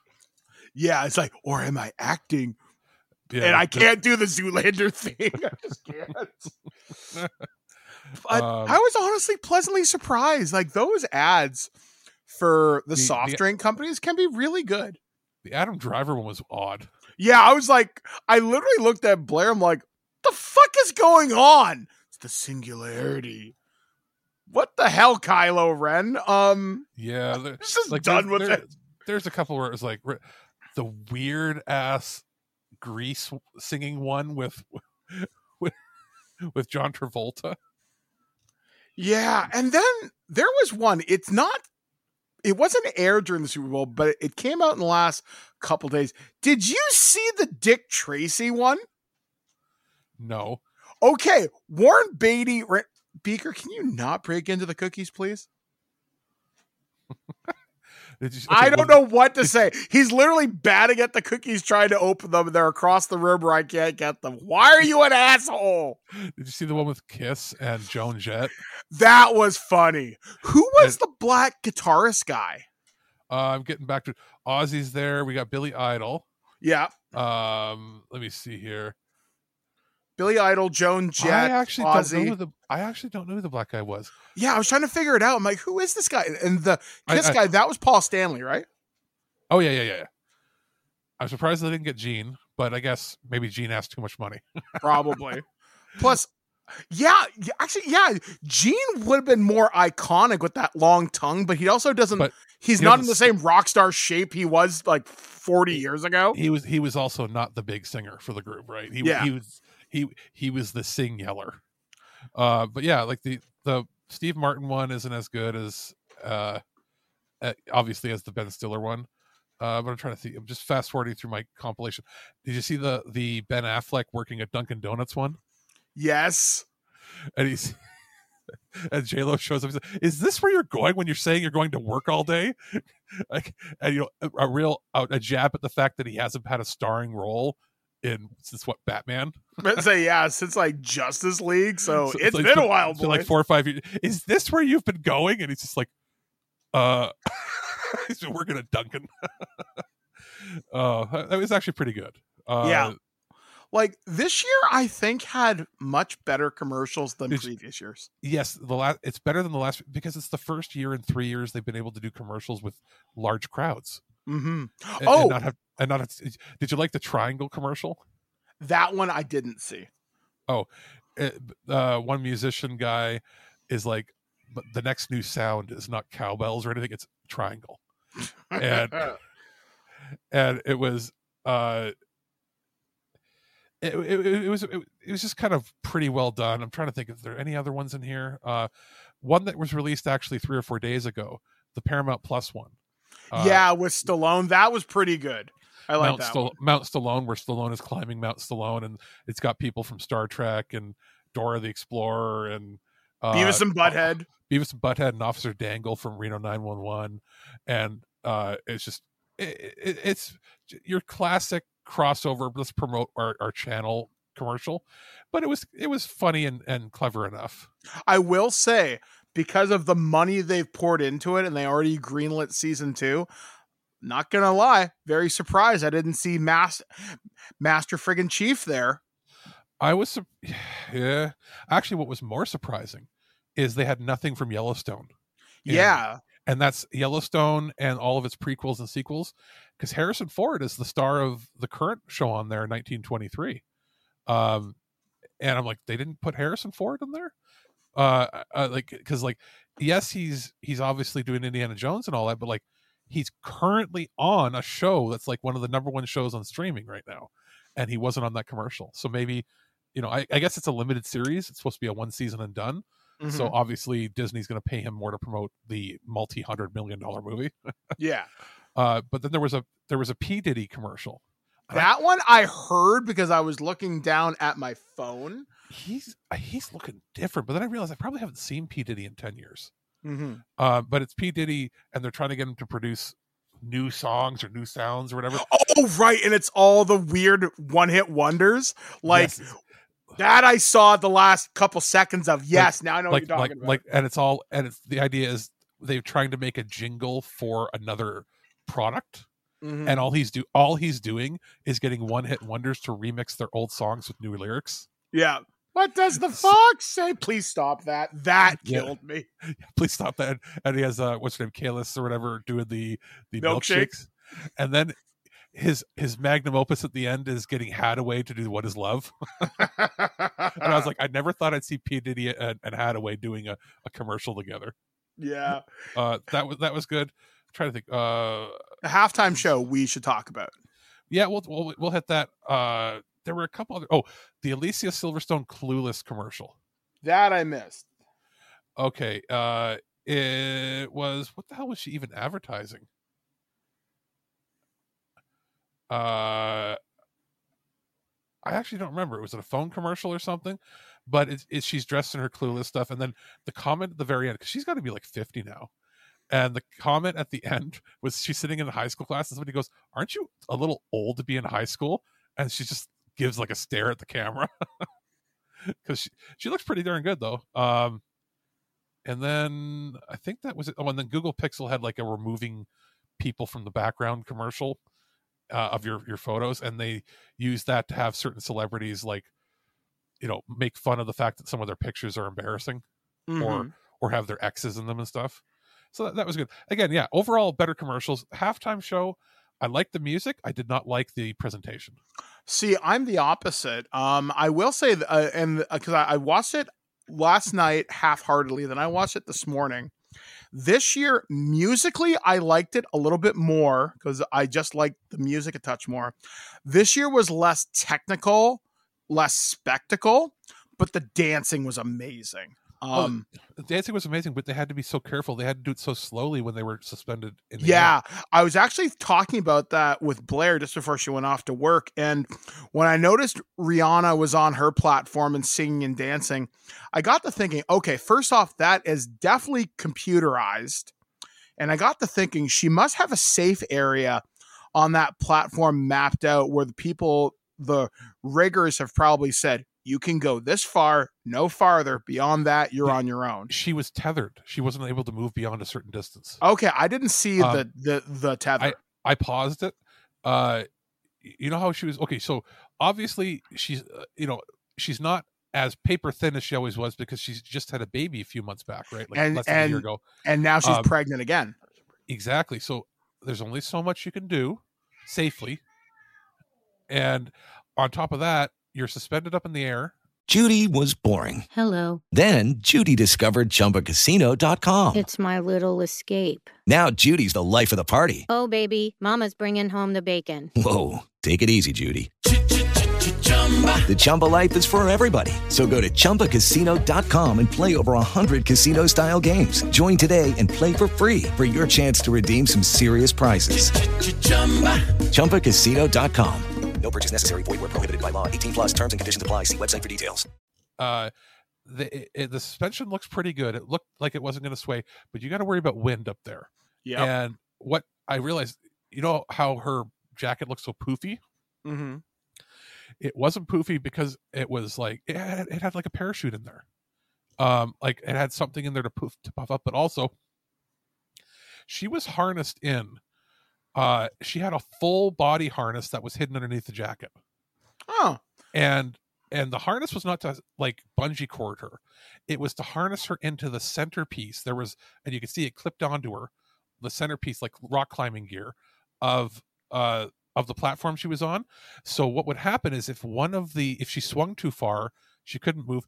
It was already at the tightest it could possibly be so she couldn't move more than a couple steps left right front or back and if let's say one of the uh, cables had broken and started tilting to the side she was clipped right in but at the same time that's just really dangerous if you're pregnant so oh God, yeah. i like here's this is what bothered me about it was it was more dangerous than the last several shows or maybe even ever yet the less least visually appealing like I said, I, I really enjoyed it. I, I I like the fact it wasn't gimmicky in the regards that it wasn't like, hey, here's a rotating house where you walk upside down or whatever. I like well what I like is the engineering and the thought process that goes into storyboarding and choreographing what they did last year Yeah. or or or what the Weeknd did the year before when he paid for it all himself Yeah, like Uh, honestly, I'd say for me, in terms of, of halftime shows, musically, I like this year the best. Last year, I appreciate the technical performance. The Weeknd, I don't remember.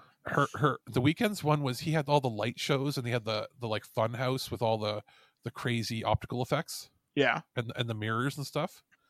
Um and it was it was like watching a magic show. Oh, Uh, okay, cool. and and the one last year was the very elaborate uh house set with the suspension stuff. Like again very difficult to choreograph. I'm more interested in seeing that because if i want to listen to their music i'll just listen to their fucking music. Like why like why I don't why know. should I, I kind of hope. I don't know. I the, see this made me want to go back through Rihanna's catalog, and I was actually, and I just had this thought right now. I hope they release a proper Super Bowl mix of what she performed. They did. Oh, okay. Is it on Spotify right now? That's- no that's what i sent to you Oh, well, no, no, no, no. Like I want a Spotify track that I can just oh, play Oh, no, while they- I'm out and about. They don't do that. Well, they won't. You know why? because it's money. No, because her mic cut out twice during the show. Yeah, that I did notice. That I did notice. And and the second it cut out, when her mic cut, they were smart. It had an auto switcher. It switched to a backing track she recorded earlier. Yeah, because I I know there was points she was like moving around and stuff, and her mic didn't seem like it was going. But yeah, I mean, Um, hon- honestly though, like I had this, I I don't know whether I call it an argument or I'll say difference of opinion with somebody on Facebook about this this morning, as I most often do. Um, someone's like, "This was a snore fest, and I don't like the thing." I'm like, "Well, well, then who the hell would Well, you book?" Oh, I, I didn't think it was a Snorfest. I like I really liked the music. I liked her performing. I thought it was a. yes, she was suspended. I felt it was a very lazy presentation. And I know, yes, it looked good with the dancers. This was if you compare it to the last three or four years, it was not the spectacle that you're used to expecting. Yeah, that I can definitely agree on. It was less less spectacle. And you know why that is? If you go through the history, the last five, six years or more, Mhm. all sponsored by this by uh except for the the Weeknd was sponsored but at the same time he actually put up a uh, half a million dollars himself to Mhm. expand beyond the budget of what they were given Mhm. that's why they had more more uh fireworks and effects and stuff at his. But taking that out of account, every one of those was sponsored by Pepsi and Pepsi and and a team that Pepsi put together for the Super Bowl. This is the first one done by Apple Music. So they were maybe less likely to make it flashy. And you know what was more important? Did you notice on this? More important than her singing was having a beating, throbbing, growing, and shrinking Apple Music logo on the bottom left of the screen that kept pulling away from the attention of watching her. Oh, that I never noticed. Um, Oh, it's very noticeable. If you start once you see it once, every time she would sing, it would pop up and go bigger and smaller, bigger and smaller. click on me, click on me, click on me. Pay for Apple Music. I don't know. Like, I don't know. Like I say, I really think this is one of the better halftime shows I've seen anyway. Be- But it was one I- of the better musically. Her, her Mhm. mic and everything sounded better. I really, really, really, really, tr- truly, you could never convince me that this was a good presentation. Yeah, like I said, I my thing is I like the dancers because I thought that was neat. Although, like that one person I talked about on Facebook, I've got a sneaking suspicion why they don't like the last couple years of music. And I'm not going to say, is, and I'm is it is it because the last three years were African American and African Canadian and African uh, of descent or Caribbean descent performers? That's kind of what I'm wondering. But maybe I'm being wrong. Maybe I'm jumping to conclusions. But I, Uh, but I tell you got right to think. I'll tell you right now, you're probably not jumping to conclusions because I've seen that sentiment before as well. Yeah, and like, and that's the thing. Like, who do you book that sells that many records that has that many plays on Spotify? Like, I'm sorry, you're not Nickelback. okay. Nickelback. Okay, but and, I don't and as, they as would much play. as, as much as much as I hate to say it, Nickelback. Yeah, I, and I think they did do Super Bowl one year. maybe like in um, the mid 2000s. Pro, if okay, I, I might be wrong, but if they did, it would have been around their third album, probably. That that's what I'm thinking. Like like Um, early third or- mid fourth. 2000s. But like outside of that, unless you're gonna go with like Country unless you're or gonna go with yeah, unless you're gonna go big country, or like okay, okay, here's one. As much as I I would not be interested, but who would get even more eyes on it if they got Garth Brooks to do it? Or like Billie Eilish or Lady Gaga or any of these other big hell you if they, did- could get Lady, Lady Gaga was five years ago, I think. let's say yeah or she just had a big song uh help me out uh Miley Cyrus if you had her come out and do I her think she- song Flowers she- right now I, I think she did do one year. I, I again, I'm not 100 percent on that, but I know Gaga did. I think 2017 or Yeah. 2016. so Uh, like but but but again, I I've seen the pattern of of what people were complaining about. I'm not complain. I have nothing to say about that. I I have. I think it's doesn't even- cool I was going to say like these people so, somebody's ethnicity doesn't even come into my mind when it comes to this at all. it's their music What what does is whether or not it was good performance. Last year was a poorer performance, except for Mary J. Blige. Yeah was fantastic. And then people complained that she was too thick and fat, and I'm like, what is wrong with you? yeah like guys seriously Um, who gives a shit But like, but like outside of her, I will admit that was not the greatest audible performance last Mhm, year. yeah It was a visual spectacle. The Weeknd's one was really good. Uh, from 20, what was it, 2020 or yeah, 2021. That was actually quite good.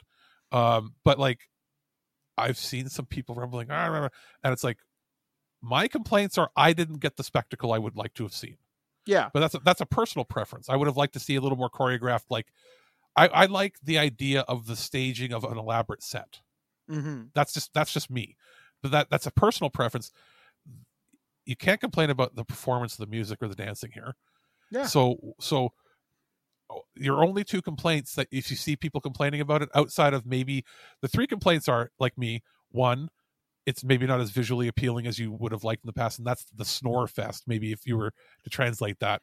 hmm Two, you didn't like that she looked pregnant, and that, that that's a weird thing to say, but I've seen people saying that she looked fat, and it's like, well, she just had a baby like nine months ago, and she's pregnant again. yeah like what do you want Yeah, she's you're you're lucky she's even performing. Mhm. Uh, or your third option is the racism card, and it's like I- I'm seeing a lot of that bullshit. Yeah, like and like I actually asked people, I'm like, well then who would you book? Because let me tell you, you're not getting Metallica up there. You're not getting Aerosmith. These are guys in their You're- 60s and 70s. It's not going to happen. Well, Metallica would do it. It's just their new album coming out is a harder rock thing, and it was already used. They were playing their songs uh, in the field, and they Mhm. were playing some of their songs in uh, the commercial for uh, the Daytona, which is next week, I think. Yeah. Uh, the the sponsored song for that for the entire uh, event is a new Metallica song. Yeah. So it happens. It just depends on the market. But like, like you're not going to get Aerosmith anymore. Or they're going to pass out on stage. you know what I mean? Like they're old. you Uh, might get Foo Fighters, maybe, but now yeah, that but- the but- drummer's but- gone, But but are Foo Fighters going to get you the Apple is- Music money? Is, is it going to get the Apple money? You're, you're going to get somebody like Bad Bunny who doesn't speak English, but Yeah. like is is like popular in South America. But they're not going to get him because this is playing primarily for an American audience. And Adele's music is not get you pumped for the game music. But say yeah, like, and you're not going to get someone like somebody you and I both enjoy, Ghost. They're popular we're not- to a not certain subset. Yeah, it's, just not, going to happen. Like like, or if you do get hard, it's got to be very homogenized. Like Very like- old classic stuff. Like I think was it 2019 or 2020 was Maroon Five, and that is something where I would have changed the channel if that was yeah, same time. here. Yeah, So like, like maybe Imagine Dragons, but that's again 2018 thinking. I I, I would have what I liked about last year's was it was a compilation of 90s people. yeah, So if you're gonna do it, it would have been interesting. Like, you know, maybe in the future, not just have the one performer. If you're gonna do like a just a stage show, have two or three performers do a mashups of their songs from over the decades. yeah, You like know, do have have a Miley Cyrus come out and sing with Joan Jett or somebody. Yeah, I and, support and, that. and, and then you you pull in because he, he was there watching you pull in paul mccartney to do like a beatles song remixed with something from uh i don't know uh flock of seagulls or some weird shit you could do interesting things there and especially Paul a late- McCartney and Dave Grohl, you could do that, and they Yeah. probably would. yeah or or you you know what not necessarily playing a Foo Fighters song. You have the Foo Fighters come out with the drummer gone. You bring in Ringo Starr to play a Beatles song up there. Yeah, that'd be freaking cool. I totally support and that. he- could. To- you, you can do these things. It's just they're going with who like does. I think Rihanna might be having a new album coming out soon. That's usually how it is. Well, this is But the also- first time, according to Blair, she's performed since 2018. Yeah, That's huge. ex- that's why they did it. Obviously, Yeah. Uh, like it's not like she's an Arizona girl. Yeah. and last last year was L.A., so they they wanted to do it with all the the '90s West Coast rappers, which is cool. So wherever it happens this coming year, like if they do it in the you know the Midwest or in the South, they'll probably do a country performer.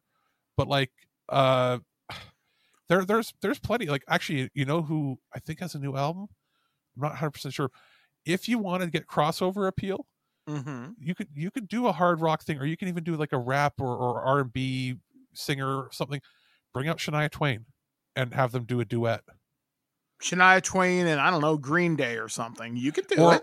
or even you you were talking like uh, Miley Cyrus, Miley Cyrus and Shania Twain. That's something people haven't seen. Yeah, yeah, that'd be pretty cool. I'd watch that. So that, that's I mean like so there's tons of options. I I do enjoy watching the Super Bowl. I don't give a shit about the sport. I watched But- maybe like a quarter, and I was cheering for Philly because that's where a lot of my friends in radio are. Which uh, it was cool. Maybe I'll follow it next year. Uh, well, no, we'll see. Say, I was going to say, segueing away, uh, this coming Sunday, I think, is the first day of the brand new third relaunch of XFL. Oh God! Yeah, the, Oh, the Rock- God. Yeah, I know. Well, here's the thing: there was a commercial near the end of the Super Bowl advertising the AFL or USFL. That's the I guess it's the Farm League or the Old People League. I don't know what that is exactly. It's it's the semi-pro league, right? And you know what the commercial consisted of? Saying this ain't no Hollywood football. This is real football. Real football returns in eight weeks after the Super Bowl. Hmm. Over the next eight weeks is the XFL's launch. So they were they did an entire attack campaign against the XFL in the Super Bowl. Like that tells me you're actually kind of scared of ratings Yeah. of, of potential ratings. But anyway, I looked into it. Remember how we were gonna our team was gonna be the New York team? Well, they moved to Orlando. Oh, Uh, during the pandemic, they reshifted things around. So our home team is DC. it's the closest city. Uh, I'm actually going to watch on Sunday, uh, next uh, next Sunday's game because I'm like, you know what? it's it's Michael. I think it's like an eight or ten game season. You know what? That is small enough for us to actually follow. So I think I'm gonna watch it, and whether or not like the, the two teams that you and I would have to choose from, as far as like closest in geography teams that would make sense for us to root for, Mhm. uh, are DC, which is about 500 miles, Yep. uh, and then the next one is like seven or 800 miles, and that would be St. Louis, Missouri. But that like DC is the really the closest, and, I'm like, you know what? Let's what let's make DC our team, and let's see because because it's a relaunch and they've retooled the rules, blah blah blah blah. They'll actually have to teach us over the the commentary what the rules are, so we can actually understand what the game's going to be. So I'll give it a watch. I'll watch the first game. Uh, apparently, it's going to be on like ESPN Plus in Canada, but a lot of the games are on ABC. So if you just get bunny ears or your cable package, you can watch it. Uh, so I've got Sportsnet on my Xbox. Maybe I can see it on there. I don't know. no ESPN Canada, ESPN, ESPN. Plus. Oh, okay. Well, which, which which which means we're just going to be watching whatever streams pop up online. uh, and then AB, and then you have cable, so you can just watch on- the games on ABC, no problem. Anyway, um, but yeah, but yeah, they, they're I think it's like eight eight weeks worth of games, and then they have their semifinals, which are two games, and then their version of the Super Bowl. So it's like twelve weeks total for the whole the whole season, and you don't have to watch like a million games in a in a season. It's not like hockey or baseball or whatever. It's literally one game a week for your- for your team. Yeah, So, I mean, so I'm like, I'm like, you know what, you know what? I'll. I'll give, I'll give that a watch. It's going to be all Hollywood, you know, the Rocks thing. I'm like, you know what? I'll give it a watch. It's hard for me to get into Canadian football because I don't care. Mhm. but whenever a new sport pops up or a new version of a sport, I'm willing to give it a try. if Maybe you that'll- if you can get in at the ground level, it's a lot more accessible. yeah, so like, So I'll, that's I'll- part of the I'll- appeal. I'll, give you a heads up when when our team plays. In quotes, We I can do that. I think it's Sunday the 18th at like 8 p.m. And it's like, okay, Yeah, so we will uh, hopefully give you some kind of an update when we record next time's show. Uh, so we're going to take another brief intermission here on thisweekingeek.net, and what you're going to hear next is one of my reviews I've received from Hasbro recently. Are we going to look at a Transformer or something else? Maybe something else this week, as we just saw the D and D trailer. So we'll be back, guys, right after this, only on thisweekingeek.net. I've been Mike the Birdman. He's been Alex the producer. We'll be back right after this. Hey, look! A Dungeons and Dragons ride!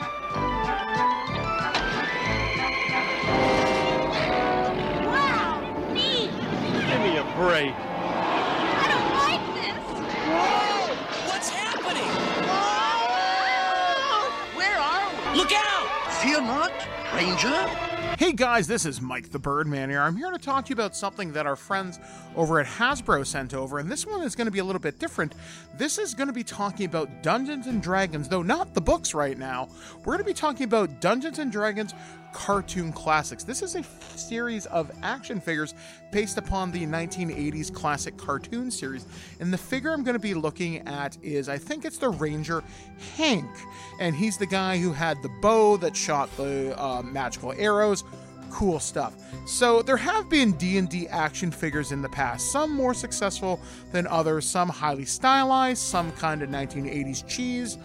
This is more in line with like Marvel Legends or Power Rangers Lightning Collection or the Ghostbusters Select Series, stuff like that.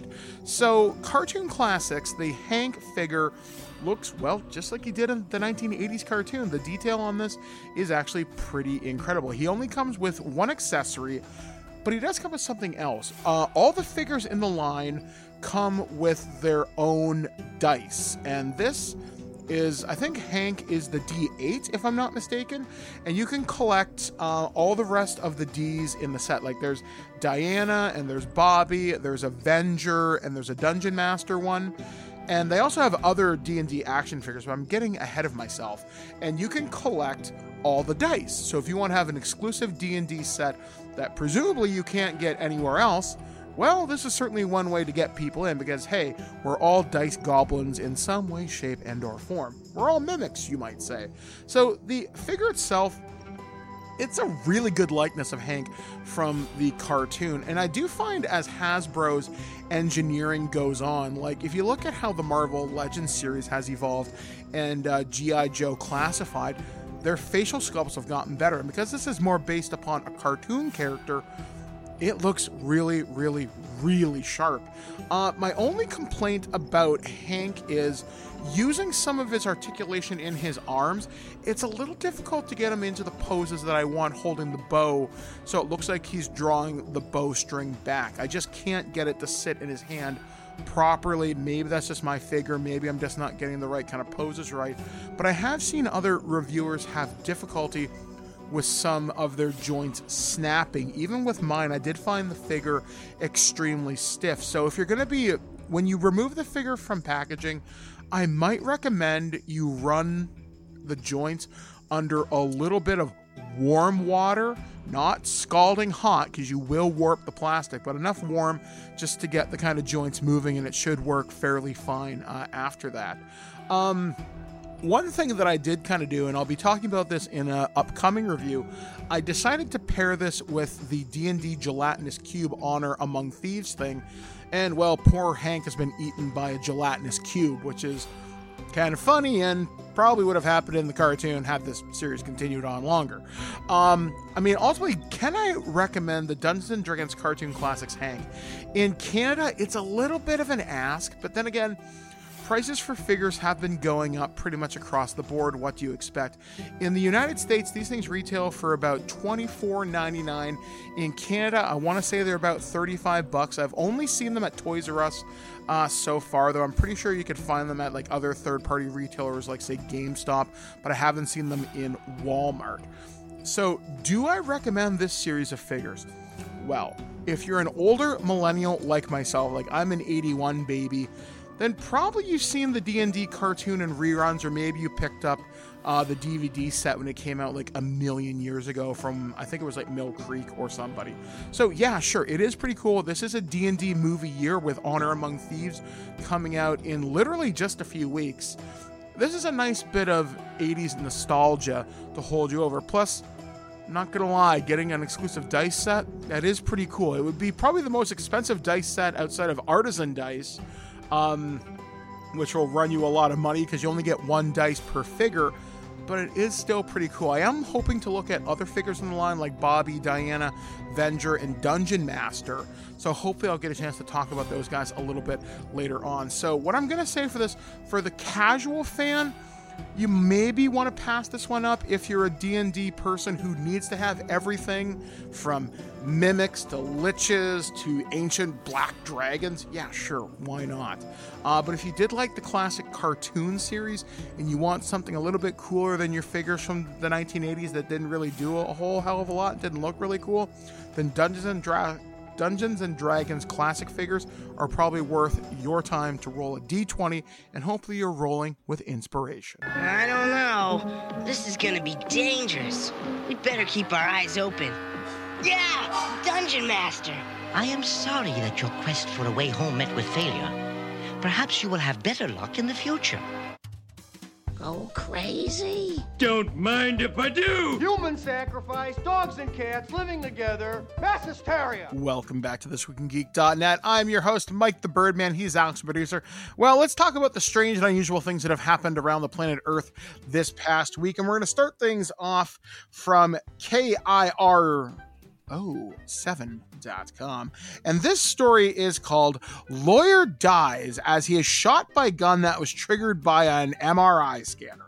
A lawyer in Brazil died weeks after a gun he carried into a room with an MRI machine discharged when the device was turned on, according to the news outlet Folha de Sao Paulo. Leandro Mathias de Novaes uh, had accompanied his mother to get an MRI scan in Sao Paulo, Brazil on January 16th and took a handgun into the room, carrying it in his waistband. According to officials, both the attorney and his mother were told to remove any metal object they had before entering the room because of the machine's powerful magnetic field. Officials at the facility said they did not know that De Novaes had taken a gun into the room. When the machine turned on, the magnetic force pulled Novaes's gun from his waistband and it discharged the bullet, striking him in the abdomen. No, DeNovaes was an advocate of gun ownership and encouraged people on TikTok and Instagram to purchase and collect weapons. DeNovaes was taken to a hospital after he was shot, where he died of his injuries last week. If this isn't the Darwin Award for the year, Yeah, like seriously, Like, you're going to you could- with fucking magnets. uh, there's nothing. Okay, depending on the country and your beliefs, there's, there's nothing wrong with ownership, depending on your belief system, right? Yeah, sure. But there are rules you need to follow, and Like the if rules you of say physics and my- science? my my my freedoms of your freedom does not let you take a weapon into a room with a highly magnetized object where the whole point of them telling you not to bring the weapon in is because it will discharge and kill you. Yeah, but say yeah, it's like your safety. I mean, even like I'm just thinking here. Okay, so the weapon discharged. There's even if the safety was on, maybe there's no guarantee that that could have happened. Maybe it was just going to happen anyway. I mean, Well, the magnets are so strong that if you, you know, like if you have a metal plate plate in your head, you're not allowed to get MRIs yeah, I didn't think so. it will rip out of your skull. People that have certain types of fillings that are are, you know, from countries where they don't use necessarily the same materials we use, Mm-hmm. you're not able to get MRIs, or it'll rip your fillings out of your mouth. Yep. When I got an MRI when I had my gallbladder surgery a couple of years ago, they were very specific in asking me. They're like, Mike, are you sure you don't have any metal in your body? I'm like, as far as I know. And they're like, we're going to double check everything because this will suck if it doesn't. it, it, it can rip fillings out and dislodge them into the top of your mouth and into your brain. yeah, basically, you will die. Um, people yeah. have had things like um uh ball joints for replaced hips that were uh you know early designs that were stainless steel and they didn't know and they've been ripped out of their sockets It- it's it's It it's happens. like it's one of the strongest magnets known to men electromagnets like it's like you're basically put into a container that has a car crusher magnet thing on top of it Yeah, like it's one of those things like MRI things you don't fuck around with strong magnetic fields. You just don't. Um yeah, and just now what really surprises me about this and maybe I don't know how this guy was carrying his weapon. First off, carrying a gun in your waistband is not the safest way to transport a firearm. Um if you're a gun advocate and okay, let's say you are, why you're not using a proper holster, why you're not using a shoulder holster. This might have prevented this. Not or likely, you, but or possible. if you were why did you th- think it was okay to wear it when you went in for a check? Yeah, Not- like- okay here's here's another thing. You know maybe when you get an mri or you or i were to get one don't you normally have to take all of your clothes off and put on Mm-hmm. A gown? Yep. Uh, when I got my where, MRI, where, where where what pocket was he hiding it in? Was he hiding it in his bum? Because like where else are you going to put it? Oh unless they allowed him to wear all his clothes in there which is a big big no-no uh, one of the reasons why you have to strip down and the the gowns are in case you have a belt buckle on and you don't think about it well, yeah, I, I mean, I mean, he's accompanying his mother to do this thing.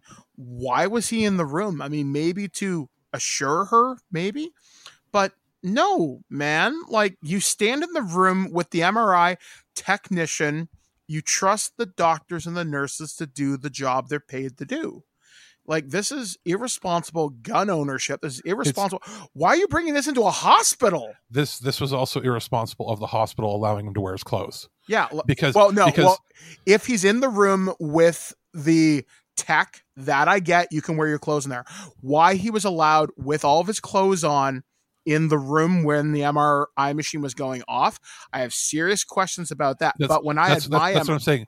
Like Yeah. if he if if he went in there and he's like, I'm gonna use this machine, I'm not putting on your gown, Mhm. then they should have said you're not allowed in here. yeah, because when and and if he if they or if the the machine was turned on by accident or was turned on while he was disrobing and it happened, Mhm. at the same time he should have disrobed before he was in that testing room. well, no, I think it was for his mom. If I'm reading the story oh, right, it was for his mom. that Yeah. he sh- he still should not have been allowed in the room without a gown. Yeah, exactly. Like when I was in the room, I'm thinking really hard. There was metal in the room, but it was like across the room. Well, And- there, there's there's a, a like the I don't know about okay the one I've seen here Mhm. Um, I, uh, and- I went to the and- Juravinski in Hamilton for mine. Okay, yeah, because they have different size machines, but like a Yes. regular size machine, they usually have tape or a painting on the ground that is literally this is the field. Don't stand within this if you have metal. Yes, yes, I do remember seeing tape on the floor. And- I and remember it's- the it's room being there- very big too. It's not it's not there by accident. That tape is literally don't stand beyond this if you have like even like a pen a pen in your pocket or something.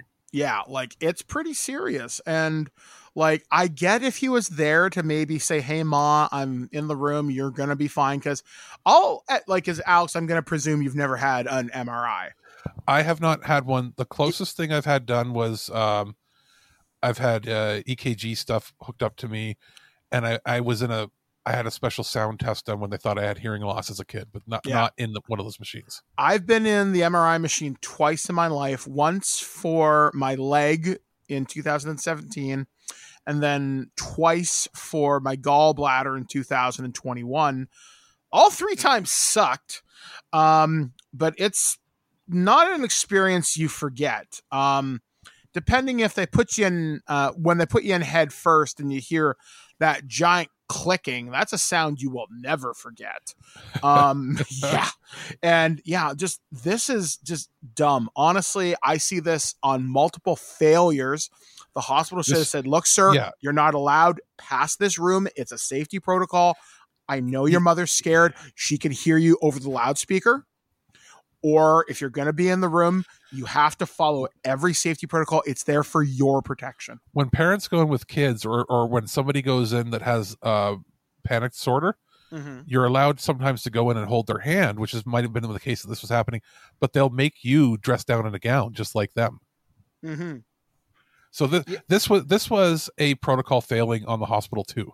Yeah, like totally. Like this was a completely preventable death and it shouldn't have happened. So I am that's just you did dumb and you paid the price.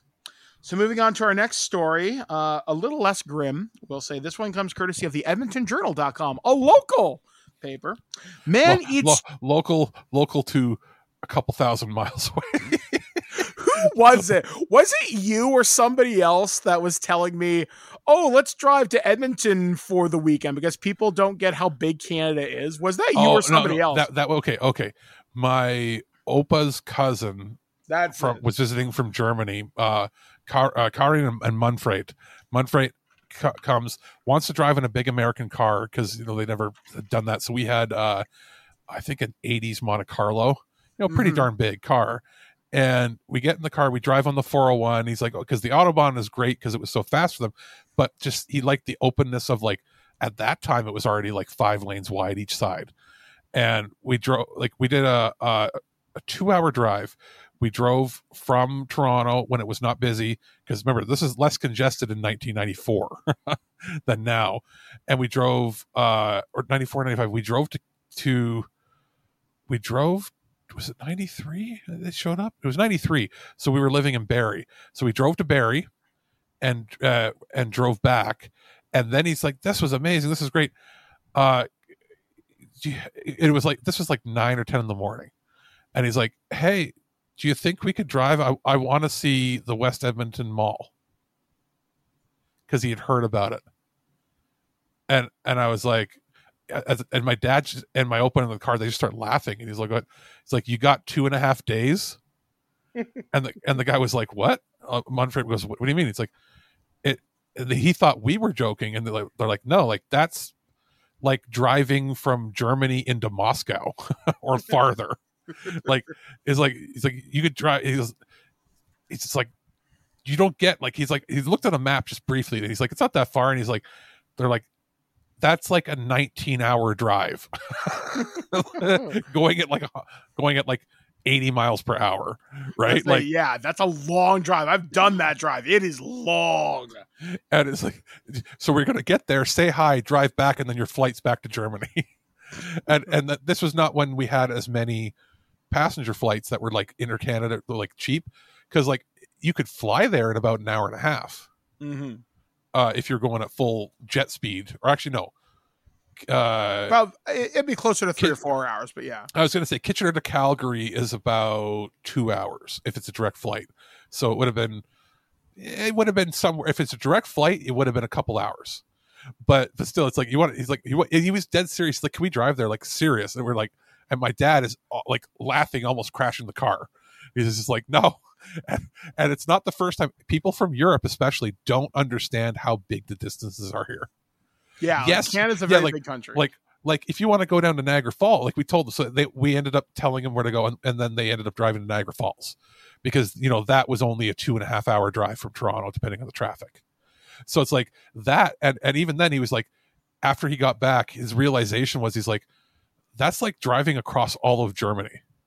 Like you can drive, a- you can drive across all of Germany from like the top, tippy top to the bottom, and the distance it takes you from like less distance than it is from like Ottawa to Windsor hmm and it's like that's their whole country and it's like this is one of our provinces Say yeah. and, and like so like that that appreciation you really don't get unless you live in like it's like for us we drive like it's regular for us to drive two or three hours to go anywhere we, we want to go that's outside of our little hub of area Mhm. and if you have friends and family in like england or europe and that like when they drive for an hour they consider that a long trip driving for an hour like Yeah. legitimately and and they will do things like they will plan a overnight stay if they have to drive more than an hour each way that, and that's not me exaggerating that's a legitimate thing but we're anywhere in north america and even and i'll even argue places like mexico and, and central and south america same thing we're so used to everything being so far apart that like it's not a big deal for us to drive six hours to hang out. I'd say for Mex. I would think Mexico is pretty spread out. it is too, yeah, yeah. But like, like for us, like it's not a big deal for us to go. Like, if you live in Toronto, being like, "Hey, I'm going to go to Buffalo for a shopping trip. It's going to take me three to four hours to drive there. We're going to go there for an hour and drive back, and it's nothing." And, Let's say, and it's yeah. like, and it's like, and, and we'll drive down there and we'll say hi to our friends and have lunch and drive home. Like, it's not unheard of. In fact, it's very common for people to drive a total of eight hours in a day for a day trip here. But say, yeah, I back. mean, when like I was growing up, uh, when me and my friends used to go from Owen Sound, we would drive down to Brampton. That's an hour and a half, two hours. We want to go down the Mississauga to Toronto area. That's two and a half. I mean, that's a, Like- that, that's a trip like- for us. Even like to go to general- Barrie is like an hour and a half. I was gonna say, like in general, I think the rule of thumb in Ontario and even in, in Saskatchewan, like most of our provinces, and it's probably the same for most of the, of the states as well. If your tr- if your total round trip of driving is less than eight hours in one day, you don't usually stay overnight. Whereas in most other parts of the world, it, like anything over two hours, two three hours of driving in a day is considered too much and then you'll you'll plan for a hotel stay or to stay with family. And like we hear that and we're just laughing. We're like why? Like it takes me an hour to go across town. So uh yeah but anyway that's that's Side just- tangent. Si- side tangent but but again very valid because again we've got listeners over in europe and like there's all the the stereotypes about everything being far apart in Canada. Like that is legit. Like we're not far apart from each other because most of us all live within a certain area, right? Like we all live along the border. But what they don't realize is the distance between metropolitan areas is generally unless the cities are mostly connected, like our cities are almost connected. They're only about a 20 minute drive between, you know, populated areas Mhm. but most most like metropolis areas like toronto ottawa is at least an hour to three hours between each location of driving at the speed limit Mhm. whereas that is just not a thing in europe there you're you're never more than about 15 minutes away from a major something. population center Yeah. So this story comes from the edmontonjournal.com. Man eats chili pepper at Edmonton City Council meeting to prove climate change is quote not a huge issue. The peppers heating up a little bit, but it's not a big issue. A man went to fiery lengths to prove his point at an Edmonton City Council meeting Monday morning after he ate a chili pepper to show local lawmakers that climate change is not a big issue. In a speech mostly in support of Alberta's soil and gas industry, the man takes aim at City Council's support of climate friendly policies. In November, Edmonton Mayor Ajamit Saul, his chief of staff, and a top bureau- bureaucrat f- flew to Egypt to attend the United Nations Climate Change conference, or COP27, in a trip that cost the taxpayers nearly 22000 Quote, I kind of wanted to demonstrate that climate change is not a huge issue because I, I brought a chili pepper and I was going to eat it and show that even though something heats up a little bit, it's not the end of the world, the man said uh, at the public hearing where speakers get up to five minutes to raise concerns on city issues. According to Ward uh, Papastew counselor Michael Janz. Uh, the presenter's name showed up over the video conference as Arun Tinsley, or Aren't I Silly? Um, as the man argues his points further, his voice begins to tremble and shake as the chili pepper seemingly engulfs his mouth. But the man, seeming relatively unfazed, the pepper's heating up a little bit. That's not a big issue, he says. I wanted to demonstrate that because a lot of people say if Canada was to heat up, it would be the end of the world. But South America is way warmer than Canada, and the people vacation there all the time. So this for is someone, the dumbest thing I've ever heard in my life because this person doesn't understand about ecosystem, ecosystem, no ecosystems, biomes, how the balance works between uh, wildlife, plant life, uh, bacteria, And simple viruses, uh, wetlands. Like, you, if you destroy the individual ecosystems, it makes everything harder to live and breathe in. Like the Uh, reason the reason it can be hot in South America uh, and people don't just die is because it can be cold in other places. If everything is hot all the time, everything dies. but say yeah, and there are other factors, but I'll get to that. So that's, that's sorry, sorry, that's just a simple cursory over the top. Th- This is this person is incredibly dumb. Have they not had any schooling? I will continue on because he he goes on to say, so for someone to say that it would not be the end of the world for something like that to happen, I think it's ludicrous. Edmonton Mayor, um, that I said his name already, simply responded by saying, "Thank you," and the meeting moved ahead. In a tweet, Ward, I can't even pronounce this, Councillor Sarah Hamilton responded by saying. I'd like to offer my consulting services should any other aspiring comedians want to brigade uh, council meetings. I promise that I'll at least help you get to the punchline. Presumably, the man is a huge Hot Ones fan, but this could not be confirmed by by press time. We see this happen every so often. It's happening more in Canada where people, and as you're right as a citizen, you can bring things to city council. You're allowed to talk to your elected representatives, and it's always over the strangest issues. Um, I know. Oh, oh, oh, I know why you skipped the ward. I looked it up. I S I P I W I Y I N I W A K Sipawiniak? Maybe. Probably Sipawiniak. But Yeah. that is, that is a tongue twister of a of a word. Yeah. Um, and I know in the States where a lot of people get ambushed at meetings, for example, that are publicly held meetings, it's a lot to do with local school boards. I notice that happens a lot. And that, that that was happening locally here over uh and it's uh, it's always over identity politics. Yeah, it's over. It's always over identity politics or critical race theory. It's starting to get more about the conversation about or- kind of climate change. Or a lot of times uh what books are deemed not good for Christian youth. Yeah, I'm like, guys, it's 2023. Can we just not? Re- Can we just not? If you are afraid of what somebody reads, you're afraid of ideas and not what the book actually is. A, a book doesn't change people's minds. A book opens people up to different views. And if Mhm. you're afraid of somebody reading a different view and coming to that conclusion, they were likely to come to that conclusion anyway. They just happened to read it and realized, hey, it's I'm not, not just alone. in my it's not just in my head. Yeah, like it's it's strange. Like I've seen some really bizarre council meeting videos on YouTube. There's tons of comp comp compilations out there. You'll see of people just getting in at it. Th- thank you, Bible Belt, for giving us some of those crazy, crazy compilation videos. I mean, like you're allowed to hold whatever views you want until and, and you are allowed, and you're allowed to express those views as long as you're not actively harming somebody. Yeah, exactly. Just don't actively hurt people. Don't be a bigot. Don't be just stop. You're Long allowed to be, short, you're, stop. you're allowed to be a bigot in your own mind. It's where you express it that it becomes a problem.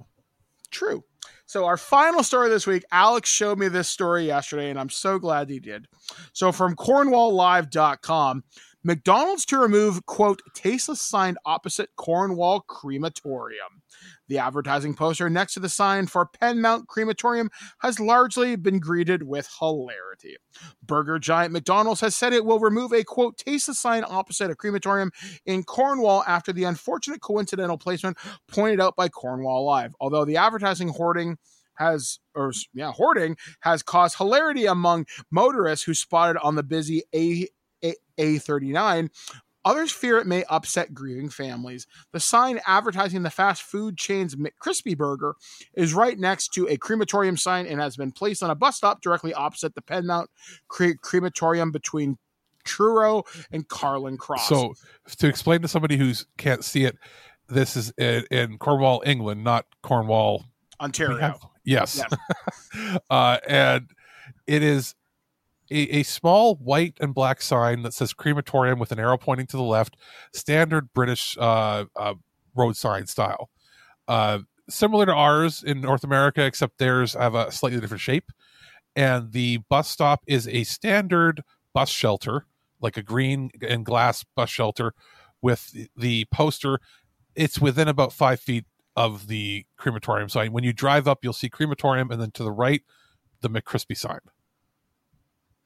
So the woman says, or a woman said, sorry, one woman whose mother-in-law cremated at, at the establishment last year, she said, quote, although I can see the funny side, it is tasteless, and I'm sure some grieving families won't like to see it when visiting uh, Penmount for the funeral and the cremation of a loved one.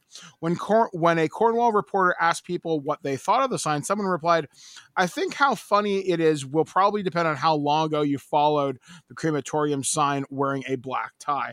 When we shared an image of the sign, it was greeted with hilarity among the comments where quote." anyone who doesn't find this funny are the same people who, who that were taken into consideration when the when the Penmount Hotel in Newquay became uh, Penberthy Care Home. It wouldn't. It was thought that some wouldn't see the funny side of a building full of older folks sharing the same name as the corporation body furnace.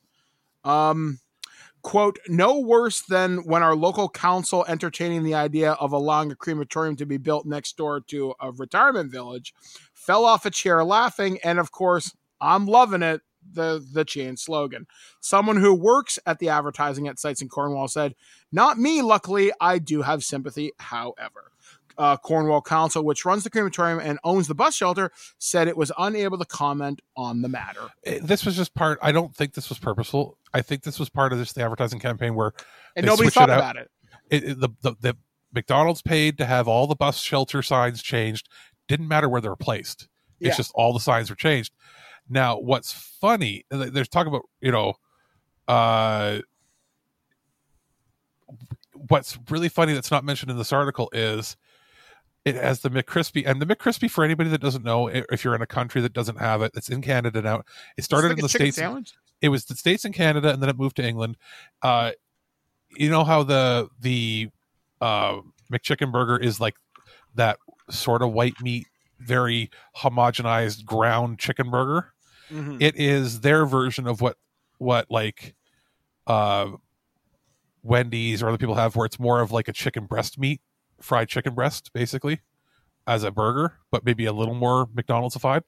But that's what it says in small print below the McCrispy and below the burger is so it's crematorium picture. Uh, it says uh, a new favorite here to stay.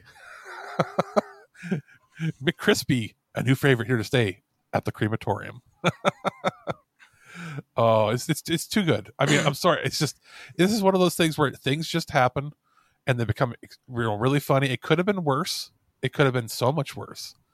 Um, like there there have been, uh, you know, things advertising garbage pickup that have been placed to weird things. Like, could you imagine if it was crematorium this way and then it had a picture of like waste management garbage bags? I want to say I've seen something like that locally here. Actually, like like like there was like- something like- I've seen. Like, if it like if it was like literally what if it had like the thing saying got junk got junk. got junk or or what if it was adverti- what if it was advertising that old age home and it was like and it was like Shady Acres Retirement Home, uh, you know, uh, a very happy place for your for your parent, and then it's right next to the crematorium. like it could have been, like they said, it could have been worse. There So- is one place locally, and then I guess we'll kind of wrap this up. Uh, close to where my wife went to high school. Uh, high school, very, very nice facility. Right next door to a cemetery. Okay, strike one. And right next door to the town's crematorium. So just imagine going for lunch and what you can smell in the air. It ate Okay. the meatloaf. It- okay, here, you know what could have been better? What if it was an advertisement for like, you know, there's Baskin Robbins, but there's like, what is it here called? Stone Slab Creamery. yeah. What if it was the Stone Slab Cream Creamery ad, uh, ice creamery right next to the crematorium? that would have been amazing. Ooh. Mommy, it tastes like ashes. No. That's that's terrible. I'm sorry. This ice cream. t- hey, hey, mommy, this ice cream tastes like grandpa. this tastes like grandpa's kisses. You'd be like, oh, oh, no. dear. We have to Or- have a talk, or- or- or- or it could have been even worse. What if it was an advertisement for the local uh, humane society? Oh man. See, my and, thing it, and it was a picture, the local humane society pound, and it's got a bunch of dogs and cats staring at, the- at the picture, like you know, adopt us. But it's the the humane society crematorium. you know what? I was thinking about this. What fast food chain could get away from this? If they had to have fast food advertising, you know Subway. who loses? Subway. Subway, yep. Subway gets away with it. Maybe Taco Bell, but Wendy's Bell. loses because they say flame grilled. They always have that in the advertisement, and Burger King has it right on the Whopper. Bur- Bur- Burger King charbroiled. Yeah, exactly. They can't win. So any of the burger places auto lose. Maybe Jack in the Box, Oh, it maybe could, it could it could have been worse. Spicy angry Whopper uh, or uh um maybe Swiss uh, Chalet if you want to go Canadian. No, rotisserie chicken. You might lose there, but you got to think about that what one was for a the second. old commercial? Something. It's what's for dinner. Crematorium. Yeah. Was it was it chicken or beef or turkey? Well, or what was that? What was that commercial where it's like it's what's for dinner? It was the slogan. Yeah, I know what you mean. It wasn't Mary Brown's, was it? Oh no, no, no, no! Old advertising campaigns. I feel like chicken tonight. Chicken tonight. And pizza places couldn't get away with it oh. either because they always say wood fried or Oh no, no, no, whatever. even- okay, what if it was a Oven shake- fresh? What what if it was a shake and bake ad? There's no and way to win this. I mean, there's. I'm trying to think. Is there something else that, like, it could be like, actually, you know what's more likely? What? They- They're saying there were rumors that it's going to be replaced by a Burger King ad. Now, you know what's going to probably replace it? A life insurance policy ad, because that's what's on most bus terminals anyway. It's true. It's either going to be that or a real estate agent, which it Oh, always no. is. No, no, wait, wait, wait, wait. It's tax season. What if it was an ad for Block? H and Block? There's, there's only there's there's only two things certain in life: death and taxes. And it that come, come come in get come in and get yours prepared today. And it's right next to the. so I mean, it could have been much worse. It's but I do, I do think it was funny that the McCrispy was right bold center. That's that's that's good. I mean, That is. that's that's wholesome weird weird news right there. That is dad joke level of weird. yeah like it's it's i mean yeah it's it's we can think of things that would make it you know significantly worse uh i'm trying to think if there's anything directly i guess like a fresh baked cookies thing could have been worse Yeah. So there you have it, folks. That's going to do it for this edition of the Weird News only oh on this. oh oh oh popeyes i don't know if they have popeyes there right Yeah. popeyes used to have an ad here for blackened chicken Oh. there was like a limited time offer can you imagine if it was- remember that. Yeah. Can you imagine if it was if it was Popeyes, uh, Popeyes blackened chicken, and it was just a picture of like charred? Or or if it was like advertising like a barbecue pit or something. Or even like uh, a hair product commercial where it's advertising like you know no burnt ends or split ends. There's no way to win in the world of advertising if we've definitely shown that. So anyway, guys, we're going to take a uh, final break here on This Week in Geek.net. Alex has one more review for us this week, and then we're kind of give you a preview on what's going to be coming up on the site uh, this week. As uh, well, we got a lot of stuff to talk about before the end of the month because, hey, tomorrow is Valentine's Day. Hopefully, you're spending it with your significant other or at least someone you like. Or, hey, maybe your dog, cat, hamster, snake. I don't. I don't know you, and I don't judge. We'll talk to you guys right after this, only on thisweekingeek.net. Scavenger Studio sent a review copy of Season, A Letter to the Future for us to check out. Uh, this is a PS5 slash PS4 code that uh, works for both, but I obviously played it on the PlayStation 5.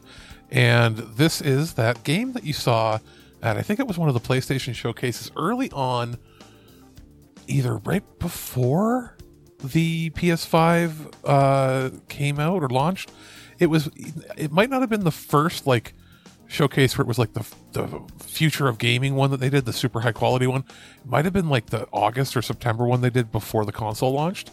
And this was the game where you saw a, pair, a person riding around on a bicycle and chronicling and listening to the different like people slash somewhat fantastical creatures and people, uh, and recording down the events at the end of the season or what appears to be an apocalyptic event that's going to be happening that is dissimilar to what we would normally think of as a season.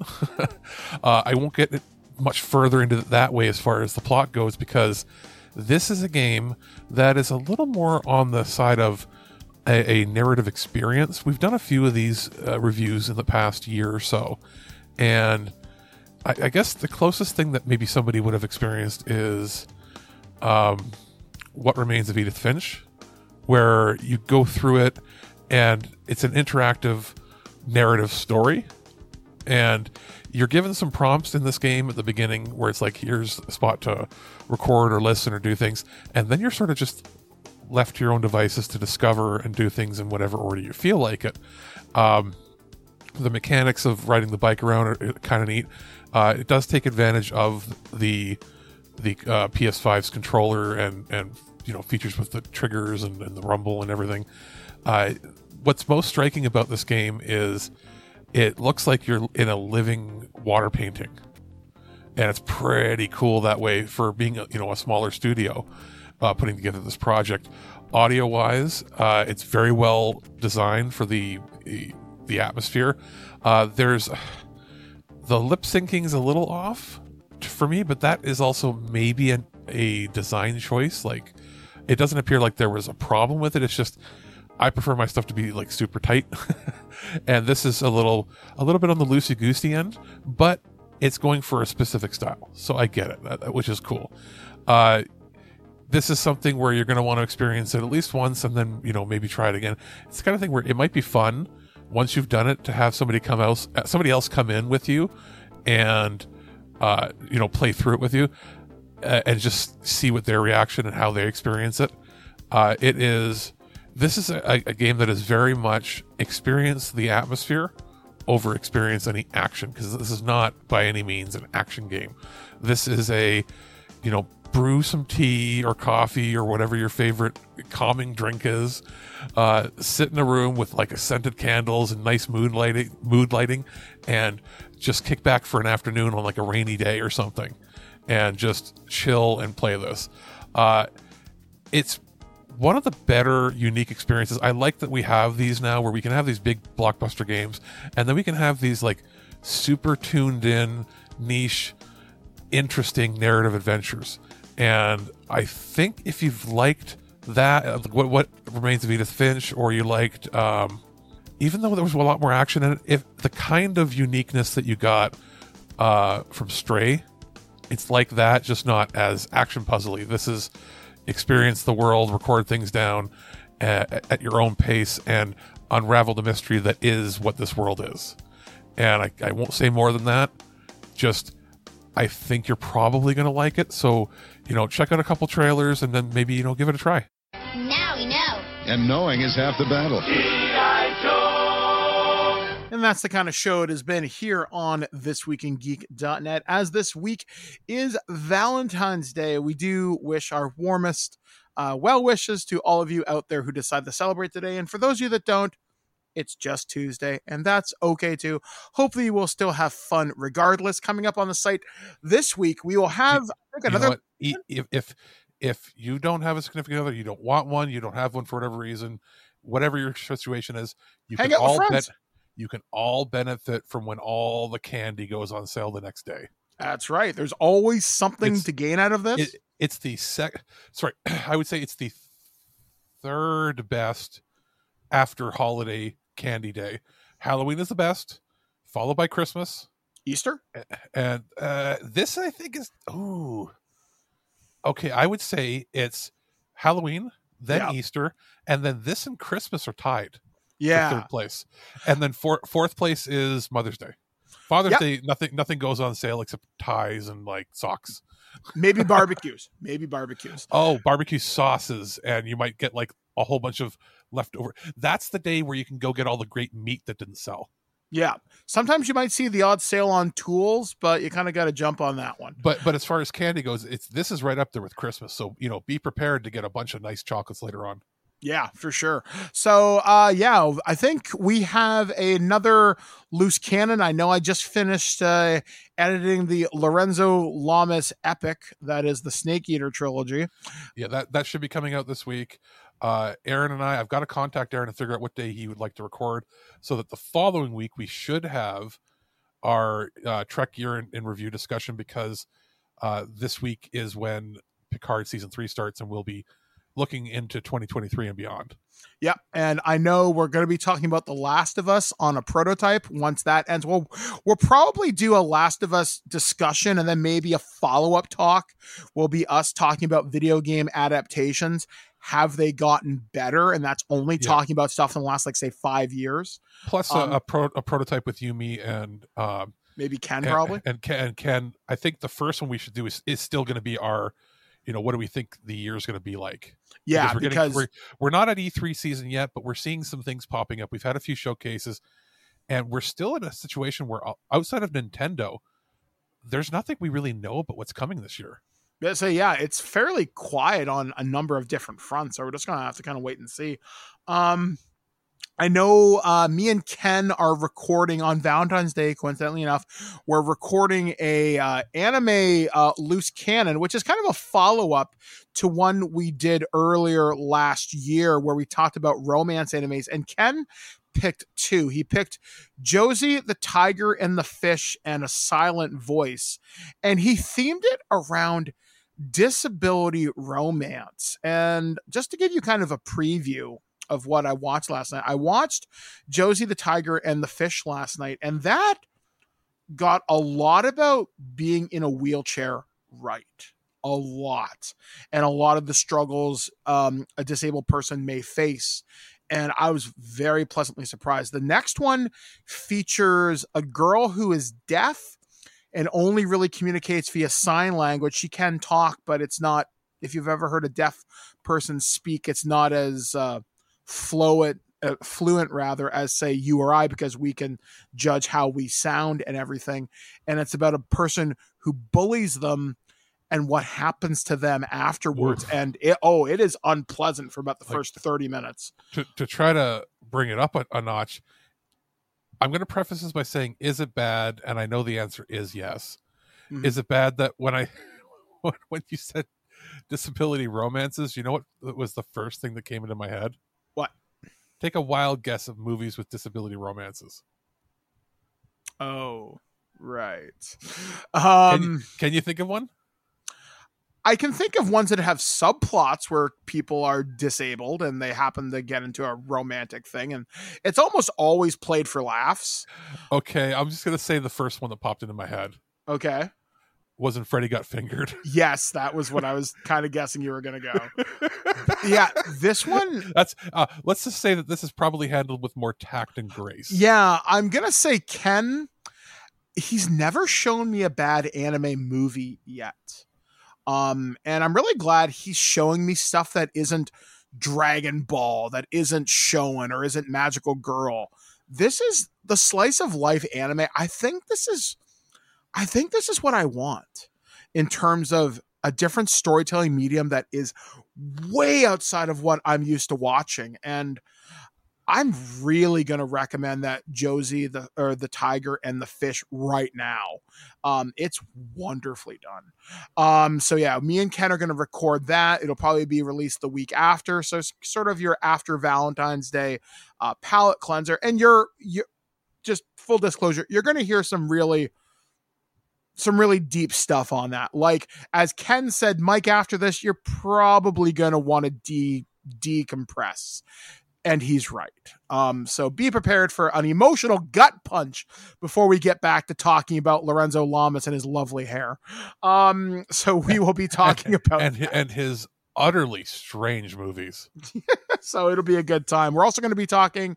Uh, me and Alex and Aaron are talking about doing the Timecop movie, or not Timecop, Universal Soldier. We're talking about doing something for Fast and the Furious later on in the year when Fast X finally comes out. Um, we'll probably do something on Transformers when that comes out closer to release in June. Um, maybe we'll look at the Asylum's version of the Transformers, Transmorphers. Um, we should have a lot of really cool stuff. I know there's obviously more Earth versus Soup. Uh, I can tell you in terms of reviews for me, currently I'm starting Metroid Prime Remastered uh, on the Nintendo Switch, which is a game I've never really got into on the GameCube. And on the Switch, I think I had it and I sold it because I'm an idiot. Um, or no, yeah, no, I have that for the Wii. Sorry, um, and I also have a bunch of Hasbro stuff. I got stuff from D and I got tons of Transformers. I'm working on getting some more stuff in. I have some role playing books. I'm to be looking at one of the latest books from Dune that came out really late last year. I'm going to be contacting Modiphius for more. Um, I got more stuff from Renegade Game Studios. I know there was a Transformers adventure that just came out uh, that came with the GM screen, and there's going to be some other cool stuff for that. I know in terms of other big things, and speaking of like kind of role play stuff before we get any farther, I have got half the campaign written for our big spring season, which is Transformers. That's going to run between eight and 10 one hour episodes uh, for the year. And then Alex is running Power Rangers as kind of like a three to four hour one off and we should be doing that uh, hopefully before E3, if not sooner. So the idea is to record that fairly soon ish. And I, I want to talk with JT to do more Twig Sunday funnies because I've been researching the Transformer stuff. I've been going back and reading the IDW stuff. Wow, I hope someone who gets this license does a really good job because this stuff is really freaking awesome. So, um, really looking forward to doing more with that. And that's pretty much it from me. What about you, Alex? What do you have cooking Um, in the Ricci kitchen? Uh, just I had a couple movies come in that I'm going to be taking a look at. Uh, as far as games go, I'm pretty much in the clear. Uh, after you know today's show, there are some indie titles popping up that we may get for review, but again, nothing concrete just yet. Like there, there's some stuff I'm interested in, but I'm not sure for getting codes for. Uh, but like as we go towards the the end of the month, there's stuff that I'm going to be playing probably just for me, like Octopath Traveler 2. Uh, and if I don't have anything to like officially review uh, during that time period, I might just do a review on that if there's nothing else, right? Uh, because other major games coming up uh, in February are uh, Wild Hearts, but that is that's that Omega Force like Monster Hunter style game being released by EA. Weirdly, Mm-hmm. Uh, Atomic Heart. I think we put in a review request for that, but I'm not sure if that's a you game or a me game. That's I- the Rush. That's the Russian Bioshock game. Isn't there some weird controversy around that one? We'll- have Uh, to talk about that not one. not not with them. It was the studio was based in Russia. Ah, and they and the game was delayed because they couldn't get paid because there was no way to transfer money to their accounts. Oh, So they had to uh, so the company had to set up offices in an EU sponsored country, and the because the workers like they had nothing to do with the war. They're just Yeah. programmers from, and some of them are not even from Russia. You know, they're just living there. Uh, so the game finally got completed, and it's Focus uh, Home Entertainment, I believe, is publishing it. I know we put in a review request for it a while ago, like a year ago. So if it shows up, it's a Bioshock game. You're a Bioshock fan, right? I am very much so. So is that a you game then? I would try it. Yeah.